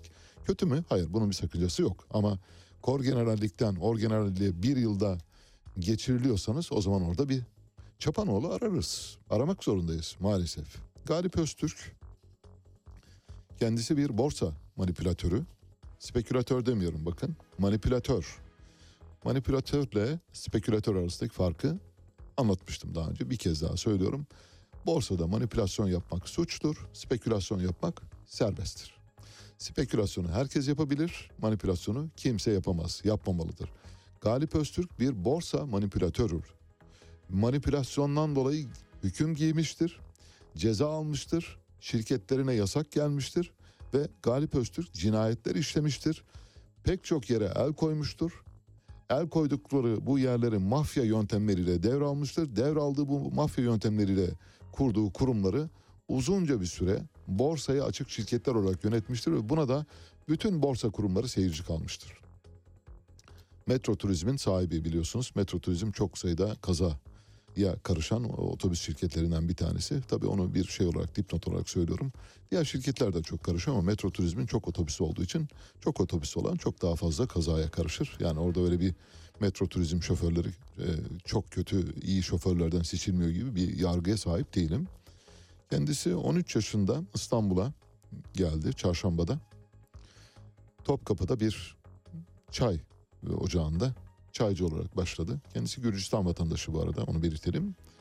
Topkapı otogarında çay ocağında ticarete başladı. Yani bir yandan çay satarken bir yandan da ufak ufak ticaret yapıyor. Arkasından otobüs taşımacılığı yapmaya başladı. Üç tane otobüs aldı önce 1992 yılında. Sonra bu otobüs filosu yüzlerle ifade edildi. 2000 yılında Uluslararası Anadolu ve Trakya Otobüsçüler Derneği Başkanlığı'na seçildi. 2005'te 58 Otobüsçüler Derneği'ni çatısı altında toplayan Türkiye Otobüsçüler Federasyonu'nu kurdu. Bu federasyonun kurucu başkanı oldu. 40'ın üzerinde şirketi var. Büyük İstanbul Otogarı yani Esenler Otogarı ve Kayseri şehirler arası otobüs terminalini işletiyor. Samsun'daki Yusuf Ziya Yılmaz Otogarı'nı işletiyor. Avza'daki otogarı işletiyor. Çarşamba'daki terminali işletiyor ayrıca. İstanbul'daki otogarı geçtiğimiz yakın bir zamanda Büyükşehir Belediyesi'ne devretmek zorunda kaldı. Zorunda kaldı diyorum çünkü yeni yeni bir dönem başlamıştı ve yasa yani yargı yoluyla zaten elinden alacaklardı. Borsada bir suç örgütü oluşturmak suçuyla yargılandı. 2003 yılında serbest bırakıldı. 2005 yılında Van Et, Van Et diye bir şirket var. Bunu kendi grubuna kattı. Van Et'in Galip Öztürk'e geçişi de epey bir olaylıdır onu da söyleyeyim. Yani arkasında çok şey var. Uzun bir hikaye. Vaktinizi almamak için yormayayım sizi. Sonra metro turizmi halka açmak için Van Et'e sattı. Yani şirketi şirketin içine gömdü. Çünkü bilançosu zayıf olanı diğerinin içine gömersiniz. Diğerinin bilançosunu güçlü gösterirsiniz. Bu bir şeydir borsa numarasıdır. Sonra bu olaylardan dolayı yani borsada manipülasyon yaptığı için gözaltına alındı. Adliye sevk edildi. Sonra tutuksuz yargılanmak üzere serbest bırakıldı. Her seferinde gözaltına alınıyor, tutuklanıyor, serbest bırakılıyor. Gözaltına alınıyor, tutuklanıyor, serbest bırakılıyor. Aynı ay içinde 2009'da turizm hisselerini kendisine ait olan Van Et Ticaret Yatırımlara devretti. Bakın şimdi öbür tarafa aktarıyor. Önce bu tarafa aktardı. Yani metroyu Van Et'in içine aktardı. Sonra Van Et'in içinden çıkarıp metroyu bu tarafa aktardı. Böyle bir borsa oyunu. Bu, yani bu oyunların neden yapıldığını tahmin ediyorsunuz elbette. Sadece bilançoları güzelleştirmek için. 2012'de çekle, çek senet tahsilatı tehditle, çek senet tahsilatı yaptığı iddiasıyla sermaye piyasaları tarafından gözaltına alındı, suç duyurusu yapıldı ve Metris cezaevine gönderildi. Ve bu işlemler olurken buraya dikkat. Şimdi bu vereceğim bilgi son derece önemli. Metro Turizm, Vanet ve benzeri şirketleri, halka açık şirketlerini borsada manipülasyonlarla yönetirken Galip Öztürk'e çanak tutan biri var. Kim? Sermaye Piyasası Kurulu üyesi ve dönemin Başbakan Müsteşar Yardımcısı yani Recep Tayyip Erdoğan'ın Müsteşar Yardımcısından bahsediyoruz. Bu ortaya çıktı bir ses kaydında Galip Öztürk'le Abdülkerim Emek arasında. SPK üyesi hatta SPK Başkan Vekilliği de yaptı öyle hatırlıyorum. Ve Başbakanlık Müsteşar Yardımcısıydı. İstifa etmek zorunda kaldı ses kaydından sonra. Tamam Galipçim olur Galipçim tabii yaparız bakarız olur kardeşim elbette ne demek falan.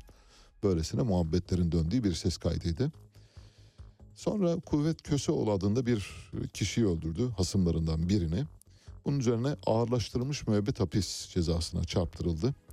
Mahkeme daha sonra Galip Öztürk'ün iyi halini gözeterek müebbet hapis cezasını normal yani ağırlaştırılmış müebbeti normal müebbete çevirdi. Şimdi Osman Kavala'nın iyi hali var mı yok mu diye soruyorum. Ağırlaştırmış müebbetle içeride. Şimdi Galip Öztürk yanına da Osman Kavala'yı koyun bakalım. Hangisi mesela daha iyi hali olan vatandaşa benziyor? İkisini yan yana koyun. Birine ağırlaştırmış müebbet veriyorsunuz, iyi haline bakıyorsunuz. Kravat taktı geldi mahkemeye diyorsunuz. Oh şahane. Bu adam tabii canım falan. Öbürü ya kravat da taksa yani kuş da kondursa olmuyor ona ağırlaştırmış müebbet veriyorsunuz. Yargı sisteminin içinde bulunduğu durum bu maalesef. En sonunda 2013 yılında Yargıtay'dan mahkumiyet kararı çıktı. Bu cinayetten dolayı bu kararı öğrendi. Çünkü yargının içinde çok adam var, polisin içinde zaten adam var. Jandarma genel komutanı hem pası duydu haberi aldı pat kaçtı Gürcistan'a. Şu anda Gürcistan'da yaşıyor. Gürcistan'da Gürcistan'a giden Türklerin adeta türbe, türbegah haline getirdiği bir kişi. Herkes gidip orada kendisini ziyaret ediyor maalesef. Bu kirlenmenin bir boyutu. Şimdi ikinci boyutuna geçiyoruz. İkinci boyutunda Türkiye kripto para ve yasa dışı bahis olayı üzerinden büyük paraların aklandığı bir ülkeye dönüştü. En son TODEX'in kurucusu Faruk Fatih Özer'le Çiftlik Bank'ın kurucusu Mehmet Aydın Tosuncuk diyorlar. Yani biz kullanmıyoruz ama bilmeniz bakımından. Çünkü kim o Mehmet Aydın falan dediğimiz zaman işte Mehmet Aydın Tosuncuk falan demek zorunda kalıyoruz maalesef. Lakap kullanmıyoruz kimse için. Kimseye yakıştırmalarda bulunmuyoruz. Öngörülmeyen şeyler söylememeye gayret ediyoruz. Herkesin kişilik haklarına saygı göstermeye gayret ediyoruz. Yani dilimiz sürçmesi pahasına bile yanlış yapmamaya kendimizi koşullamış durumdayız. Bu dönemde Faruk Fatih Özer'in milyarlarca dolar dolandırıcılık yaparak Arnavutluk, Kosova ve Makedonya'da ki serüveni sırasında ve Çiftlik Bank'ın sahibi Mehmet Aydın'ın Uruguay'a kadar uzanan macerası sırasında toplamda 1 milyar liralık bir kripto para transferi oluyor. İki olay sürecinde. Bu zaman zarfında Türkiye'de de tabii operasyonlar yapılıyor. Çünkü bakıyorlar ki mızrak çuvala sığmıyor. Almanya'dan Türkiye'ye, Türkiye'den de Kuzey Makedonya'ya uzanan bir yasa dışı bahis çetesi var. Bu çeteye 9 Ağustos 2022'de bir operasyon düzenlendi ve 59 üyesi gözaltına alındı. Bu çeteye Totobo çetesi diyorlardı. Mehmet Aydın'ın eniştesi de bu arada yasa dışı bahis paralarını bankamatikten çekerken yakalandı. Çiftlik Bank davasının bir numaralı sanığı Mehmet Aydın, ağabeyi Fatih Aydın, kuzeni eniştesi ve benzeri e, arkadaşlarıyla birlikte dört şüpheli yakalandı. Çünkü bir e, şeyden QR kodu üzerinden bir ATM'den para çektikleri saptandı. Bu paranın yasa dışı bahisten elde edilmiş paralar olduğu ortaya çıktı. 21 Ağustos 2022'de ülke genelinde İçişleri Bakanlığı tarafından büyük bir bahis, kumar, tombala ve oyun makineleri operasyonu gerçekleştirildi. 9602 polis katıldı. 31 bin masa başı personel e, operasyona iştirak etti ve yasa dışı bahis sonucunda bahis oynatan 62 iş yerinde 142 kişi hakkında işlem yapıldı. 10 kişi gözaltına alındı. 237 aranan şahıs da yine bu olaylar sırasında operasyon sırasında yakalandı. Kumar tombala ve oyun makineleri uygulaması. Yasa dışı bahis bir tür terör aslında. Yurt dışına para kaçırıldığının tespit edilmesini yasa dışı bahis üzerinden takip etmek mümkün. Bu görev kime ait? MASAK'a ait. Yapıyor mu görevini bilmiyoruz vallahi yani bilmiyoruz.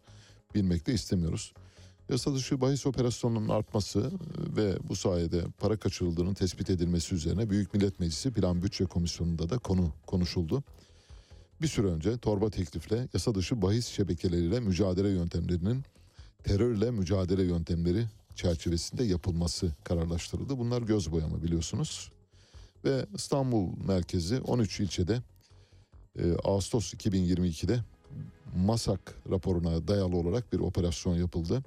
Gökhan Reis adındaki bir çete üyesinin ya da reisinin, çete şefinin 110 milyon dolar haksız kazanç elde ettiği saptandı. Şu anda yargılama sürüyor. Bunlar göz boyama operasyonları. Hani bunları anlatıyorum. Sanmayın ki Türkiye'de yasa dışı bahis ve kripto para aklanması ile ilgili böyle bir yasa, bir takibat başlamış. Öyle bir şey yok. Sadece arada bir yaparak bakın gördünüz mü işte şu kadar insanı gözaltına aldık dediler. Peki en büyük hikaye neydi? Yasa dışı bahis ve kripto para hikayesi yani kara para aklama ile ilgili. Halil Falyalı cinayetini hatırlıyor musunuz? Kıbrıs'ta. Arabasından böyle Halil Falyalı çok kilolu bir insandı bildiğiniz gibi.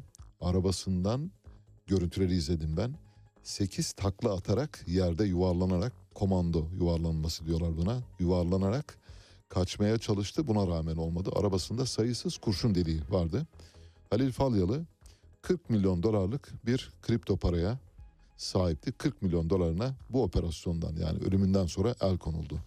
Şimdi işin bir ayağı yani kumar, yasa dışı bahisin ve kripto paranın bir ayağı Kıbrıs'a uzanıyor. Kıbrıs'ta çünkü bir e, yasa dışı cennet var. O yasa dışı cenneti bilenler gidiyorlar orada bu işleri çeviriyorlar. Demek ki Türkiye'de çok kolay para kazanılan bir alan var. Bu kolay para kazanılan alanda da e, son dönemin türedi zenginleri var. Bu türedi zenginler de işte BMW ve Mercedesleri peynir ekmek gibi satın alan insanlar. Interpol, uluslararası polis, Euro 2020'de yasa dışı bahis oynatan çetelere bir operasyon düzenledi ve 1400 kişiyi tutukladı. Aralarında Türkler de vardı. Masak 2021 yılında 511 bin kişi hakkında 515 bin bildirim gönderildi Masak'a ve Masak bütün bunları araştırdı. Son 5 yılın araştırması şöyle.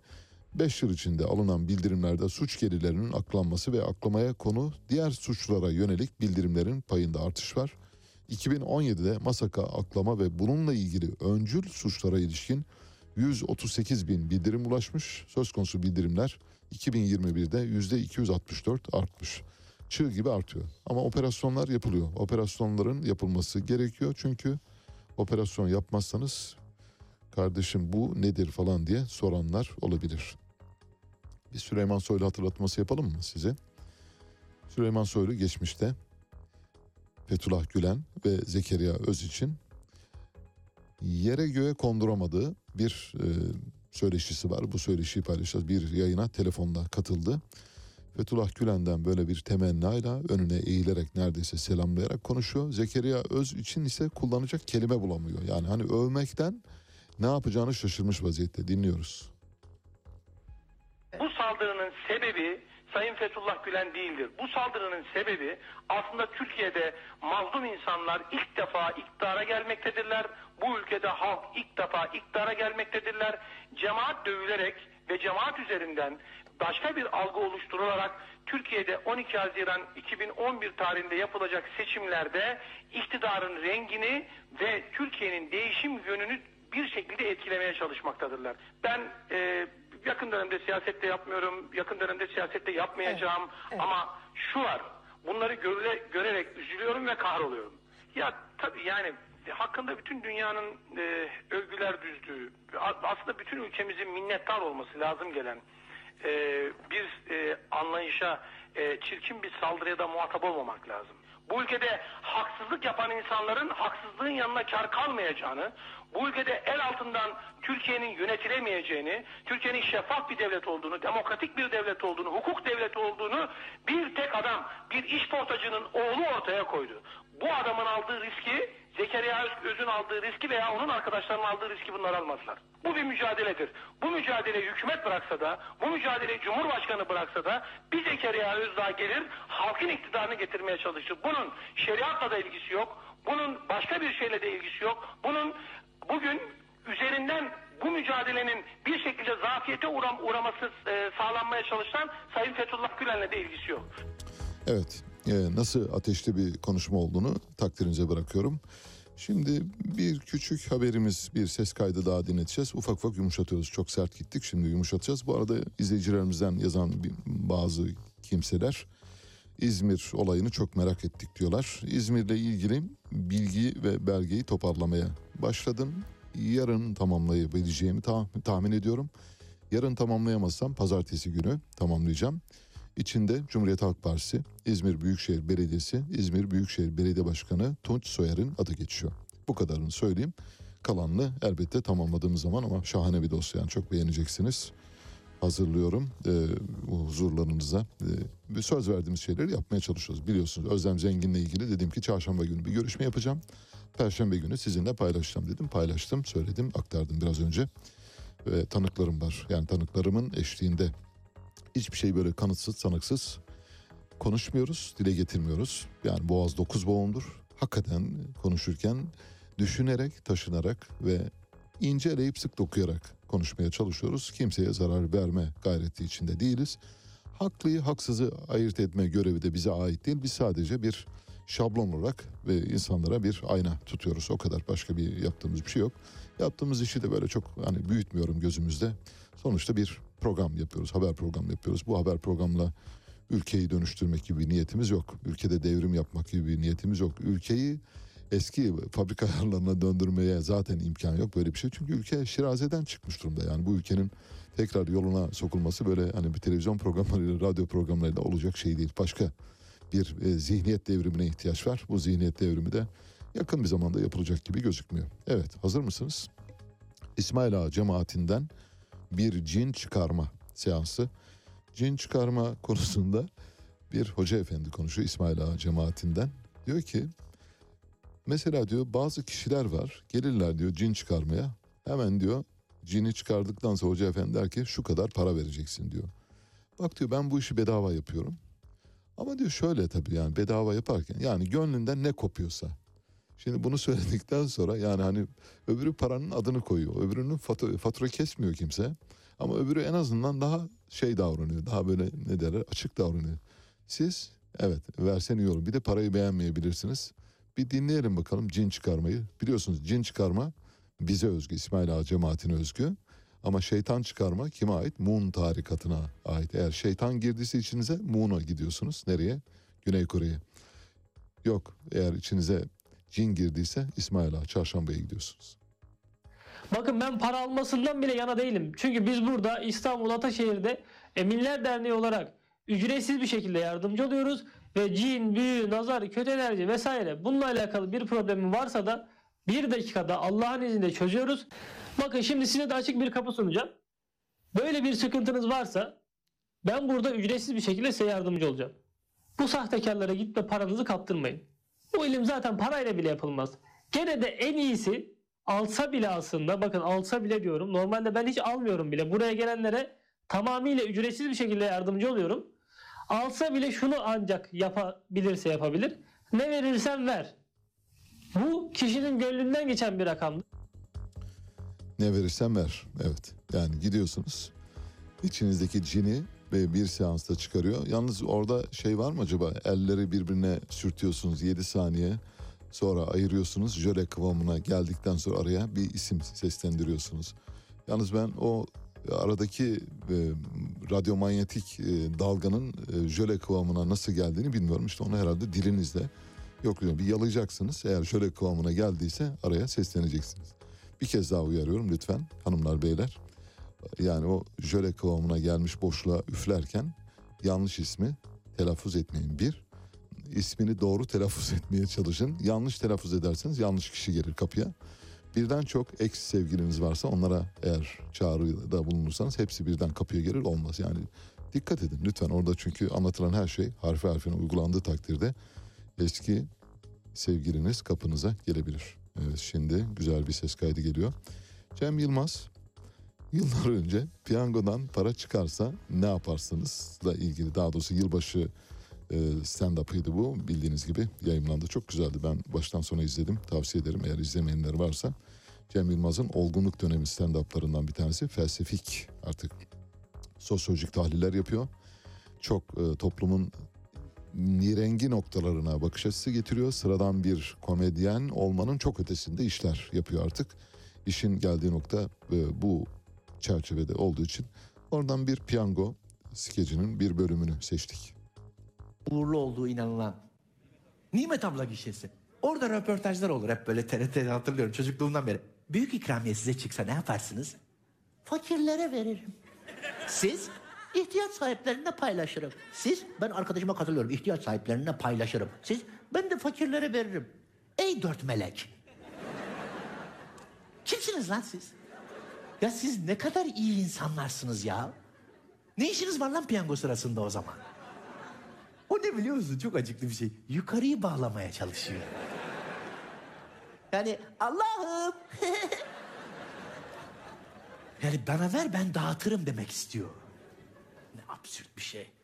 Koskoca evreni yaratan güç 100 milyon lirayı dağıtamayacak.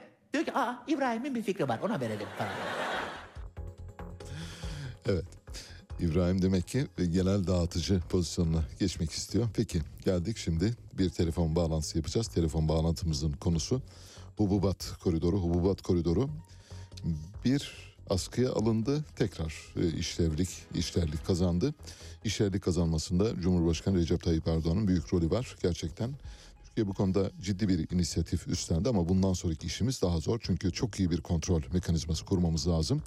Rusya'nın kaygıları ortada. Bildiğiniz gibi Rusya hem koridorun amacına uygun olarak yönetilmediğini söylüyor. Yoksul ülkelere gitmesi gereken hububatın zengin ülkelere gittiğini tespit etmiş durumda. Elinde rakamlar var, oranlar var. Dünyadaki yoksul ülkelere giden hububatın 22 Temmuz'dan bu yana giden hububatın %3'ünün yoksul ülkelere gittiğini, geri kalanının gelişmiş ülkelere gittiğini ortaya çıkardı ve bu olmaz dedi. Anlaşmanın hükümlerinde böyle bir şey yok dedi. Amaç yoksulları mahrum bırakmamak. İkincisi Rusya dolu gidip boş gelen gemilerle Ukrayna'ya silah ve mühimmat sevkiyatı yapıldığını tespit etti raporlarla ve bunları da Birleşmiş Milletler'e sundu. Eğer bunlar yerine getirilmezse ben de hububat koridoruna nezaret etmem ve izin de vermem dedi. Cumhurbaşkanı hem Zelenski ile görüştü hem de Putin'le bir dolaylı görüşme yaptı. Bu dolaylı görüşmeden sonra muhtemelen bir telefon görüşmesi de olacak ayrıca. Şu anda hububat koridoru yeniden işlerlik kazanmış durumda. Bakalım hububat koridoru acaba bundan sonra nasıl kontrol edilecek? Bu bir. iki. hububat koridorundan elde edilen e, hedeflenen amaç e, gerçekleşmiş durumda mı? 3.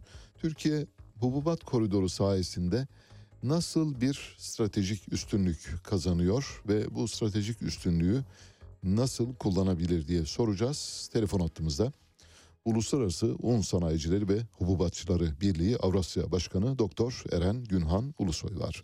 Günhan Bey hoş geldiniz. Hoş bulduk. Günaydınlar Ali Bey. Günaydın çok teşekkürler. Dün yapacaktık sizinle ama bir uçak e, seyahatiniz varmış. Yani tam böyle uçağa yani boarding saatinde biz sizi yani ancak o saatlerde alabilirdik. Dediniz ki ben de dedim ki rahat olsun temiz olsun böyle iki arada bir derede olmasın. Siz ben hazırdım Ali Bey. Ee, şeyden kokpitten bile Yapardınız evet o- inanıyorum. Evet sizin çok cevval bir yapınız olduğunu biliyorum. Şimdi bize e, bu olayı yaklaşık 12 dakika kadar vaktimiz var hatta 11 dakika diyelim. Ben tamam dediğim zaman anlayın ki bitirmek zorundayız. Bize b- bütün hikayeyi anlatırsanız ben zaten özetlemeye çalıştım. E, ne durumda nereye doğru gidiyor? Nasıl kontrol edeceğiz hububat koridorunu biz? Evet yani bu e, koridorun en kritik yönü e, dünyanın arzında sağlamış olduğu e, ilave daha doğrusu yani biz Ukrayna-Rusya savaşı başladığı andan itibaren herkes bu yeni durumu analiz etmeye başladı. Mevcutta Ukrayna'da üretilmiş ürünler var ama bunlar dünya piyasasına ulaşamadığında e, dünyadaki dengeyi sağlamak mümkün değil. Evet. E, koridor sayesinde bu denge için çok önemli bir adım atıldı. O günlerde de e, konuştuk 20 milyon tonluk bir e, 4 ayda 5'er milyon ton çıkış hedefleniyordu. O rakam sağlanamadı. 9.3 milyona ulaşıldı ama bu koridorun işler halde olması bile dünya piyasalarına büyük bir moral verdi ve fiyatlar hızla aşağı gitti. Savaş seviyesinin aşağısına indi. Evet. Ee, 29 o biraz önce söylediğiniz gibi e, gelişmiş ülkelere giden oran e, yüzde 53'e varıyor. Gelişmekte olan ülkelere e, giden oran yüzde 39'larda ve koridor e, özellikle Avrupa'ya, Avrupa Birliği'ne yoğun bir şekilde sevkiyata sebep oldu ki Ukrayna'nın zaten olağan e, partnerleri e, ürünlerini sattığı partnerler Zaten onlardı. Evet. zaten bunlardı. Yani aslında bir şey değişmedi savaş öncesiyle. Ee, Rusya bu konudaki rahatsızlığını belirtmişti ve en son e, donanmaya yapılan saldırıdan sonra da e, bunu dan, bunu askıya aldığını açıkladı ve bizim için yani Türkiye'deki sektör için e, değişik bir tecrübe yaşamış oldu. Yani Türkiye değil dünya için e, koridor olmadığında ne olacak e, testini yapabileceğimiz bir üç gün gerçekleşti. Evet dün sabah e, görüş eğer e, bağlanabilseydik e, kapalı bir koridoru konuşacaktık. Aynen Bugün tabii. bugün açık bir koridoru konuşuyoruz. Hayırlara vesile olsun evet. Evet, evet hayırlara vesile olsun. Ee, piyasaların nasıl tepki verdiğini de izleme şansına e, sahip olduk. Aynen. Ee, bu bu üç günlük periyotta burada Ukrayna'nın yani hangi ülkeye doğrudan sevk ettiğinden ziyade şimdi Rusya'nın tezinde şu e, tezi demeyelim yani bilgiler zaten onu doğruluyor. Yani Evet. sevkiyat bu ülkelere gitmemiş. Evet bu belli. Bunun bir evet bu belli. Ama buna bir de şu açıdan bakarsak bu kapandığı sırada hemen işte e, vadeli işlem borsaları Amerika'da, Avrupa'da hemen yüzde onluk, e, yüzde sekizlik primleri gördük. Doğru. Her ne kadar o ülkelere doğrudan gitmese de piyasaya yarattığı etkiyle yani piyasa fiyatını aşağı çekerek o ülkelere başka ülkelerden tedarik edilen ürünlerin fiyatını aşağı çekmiş oluyor. Yani dolaylı bir etki var. Ama bu dolaylı etki e, hedefleneni e, hedeflenen midir? Yani e, anlaşma eğer doğrudan bu ülkelere sevkiyat yapılacak e, şeklinde yapıldıysa tabii ki bu bir anlaşmanın bir e, ihlalidir. E, Türkiye burada ne konumda ona gelelim. Evet. E, Türkiye'nin burada zaten hem diplomatik olarak oynadığı rol e, hepimiz için bir gurur kaynağı. Tüm Kesinlikle. dünyaya tüm dünyaya bu e, gıdadaki krizi aşacak bir fırsatı verdi. E, ama onun dışında da Türkiye'de tedarik yapan ülkeler arasında 1.3 milyon tonla Türkiye de önemli bir hatta İspanya'nın arkasından en çok ürünün e, sevk olduğu ikinci ülke konumunda. E, yani hem Türkiye bu konuda garantörlük aracılık yaptı e, hem de e, kendisi de e, bu koridordan ürün temin etti. Evet. Eğer bu kapalı olduğu dönemde hemen diğer alternatif tedarik ülkeleriyle e, Rusya özellikle e, ve e, diğer Avrupa'daki Bulgaristan gibi tedarikçi ülkelerle görüşmeler oldu. Ama Türkiye koridor olmasa da alternatifleri olan bir ülke. Yani biz zaten dün de birkaç sohbetimizde söyledik. Bu, bu sene yurt içindeki rekolte, verimlilik, yağışlar sayesinde geçen seneden daha iyi. E, bu koridorun kapalı olduğu durumda dahi e, bizim e, kendimize yet, yani yeterlilik demeyelim ama e, az ithalat takviyesiyle diyelim Evet. e, bu dengeyi sağlama şansımız var. E, bundan sonra ne olur? Bundan sonra sektör beklentisi her ne kadar evet Türkiye'nin girişimiyle Cumhurbaşkanımızın e, Rusya ile kurduğu diplomasi sayesinde koridor tekrar açıldı ama on, önümüzde yeni bir eşik daha var. 19 Kasım'da bu sözleşmenin anlaşmanın süresi bittiğinde e, ya aynı şartlarla devam etmesini veya önceki gibi devam etmesini tahmin etmiyoruz. E, mutlaka bu konuşulan e, koridorun kapanıp açılmasına sebep olan e, gerekçeler masaya yatırılacaktır. Tabii. E, ve ona göre ona göre yeniden dizayn edilecektir. Bu seçeneklerin arasında e, Türkiye'nin e, sadece bir e, koridor değil yani işte bugün İstanbul Boğazı'nda e, JCC kontrol merkezi üzerinden e, geçiş yapılıyor bu kontrol yapılıyor.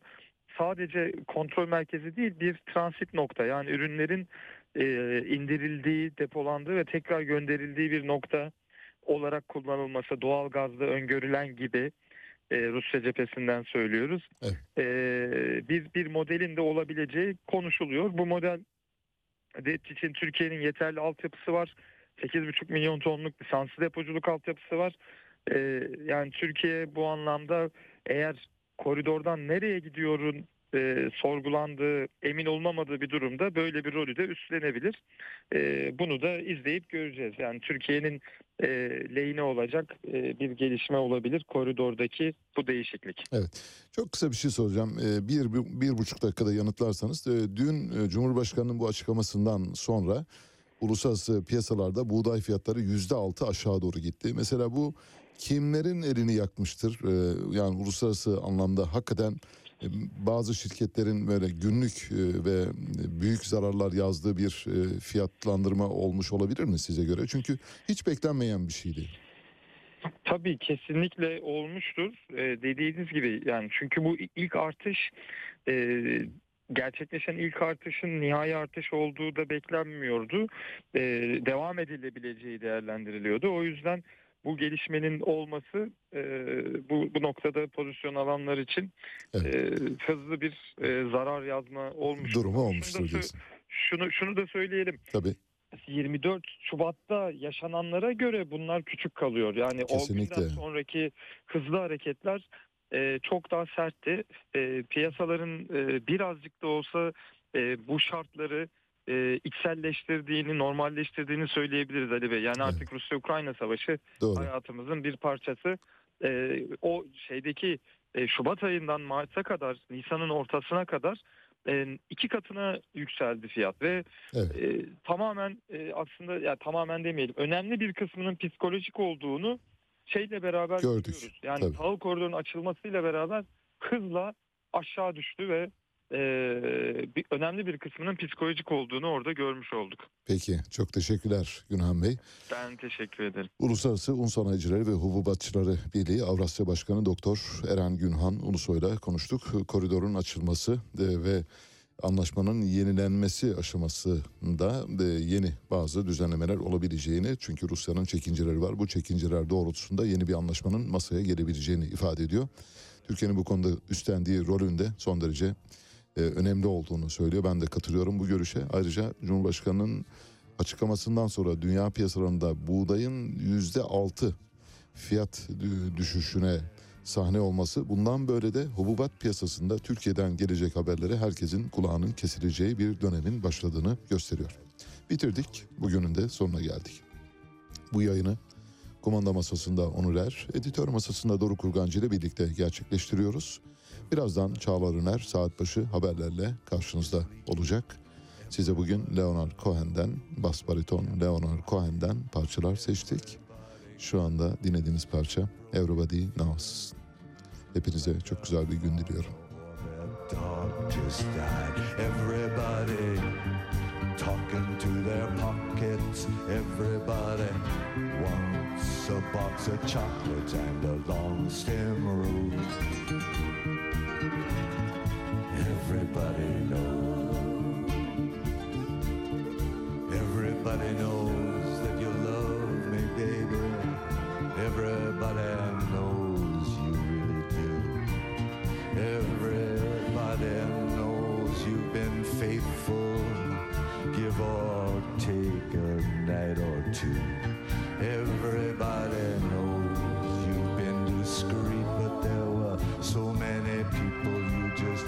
had to meet without your clothes.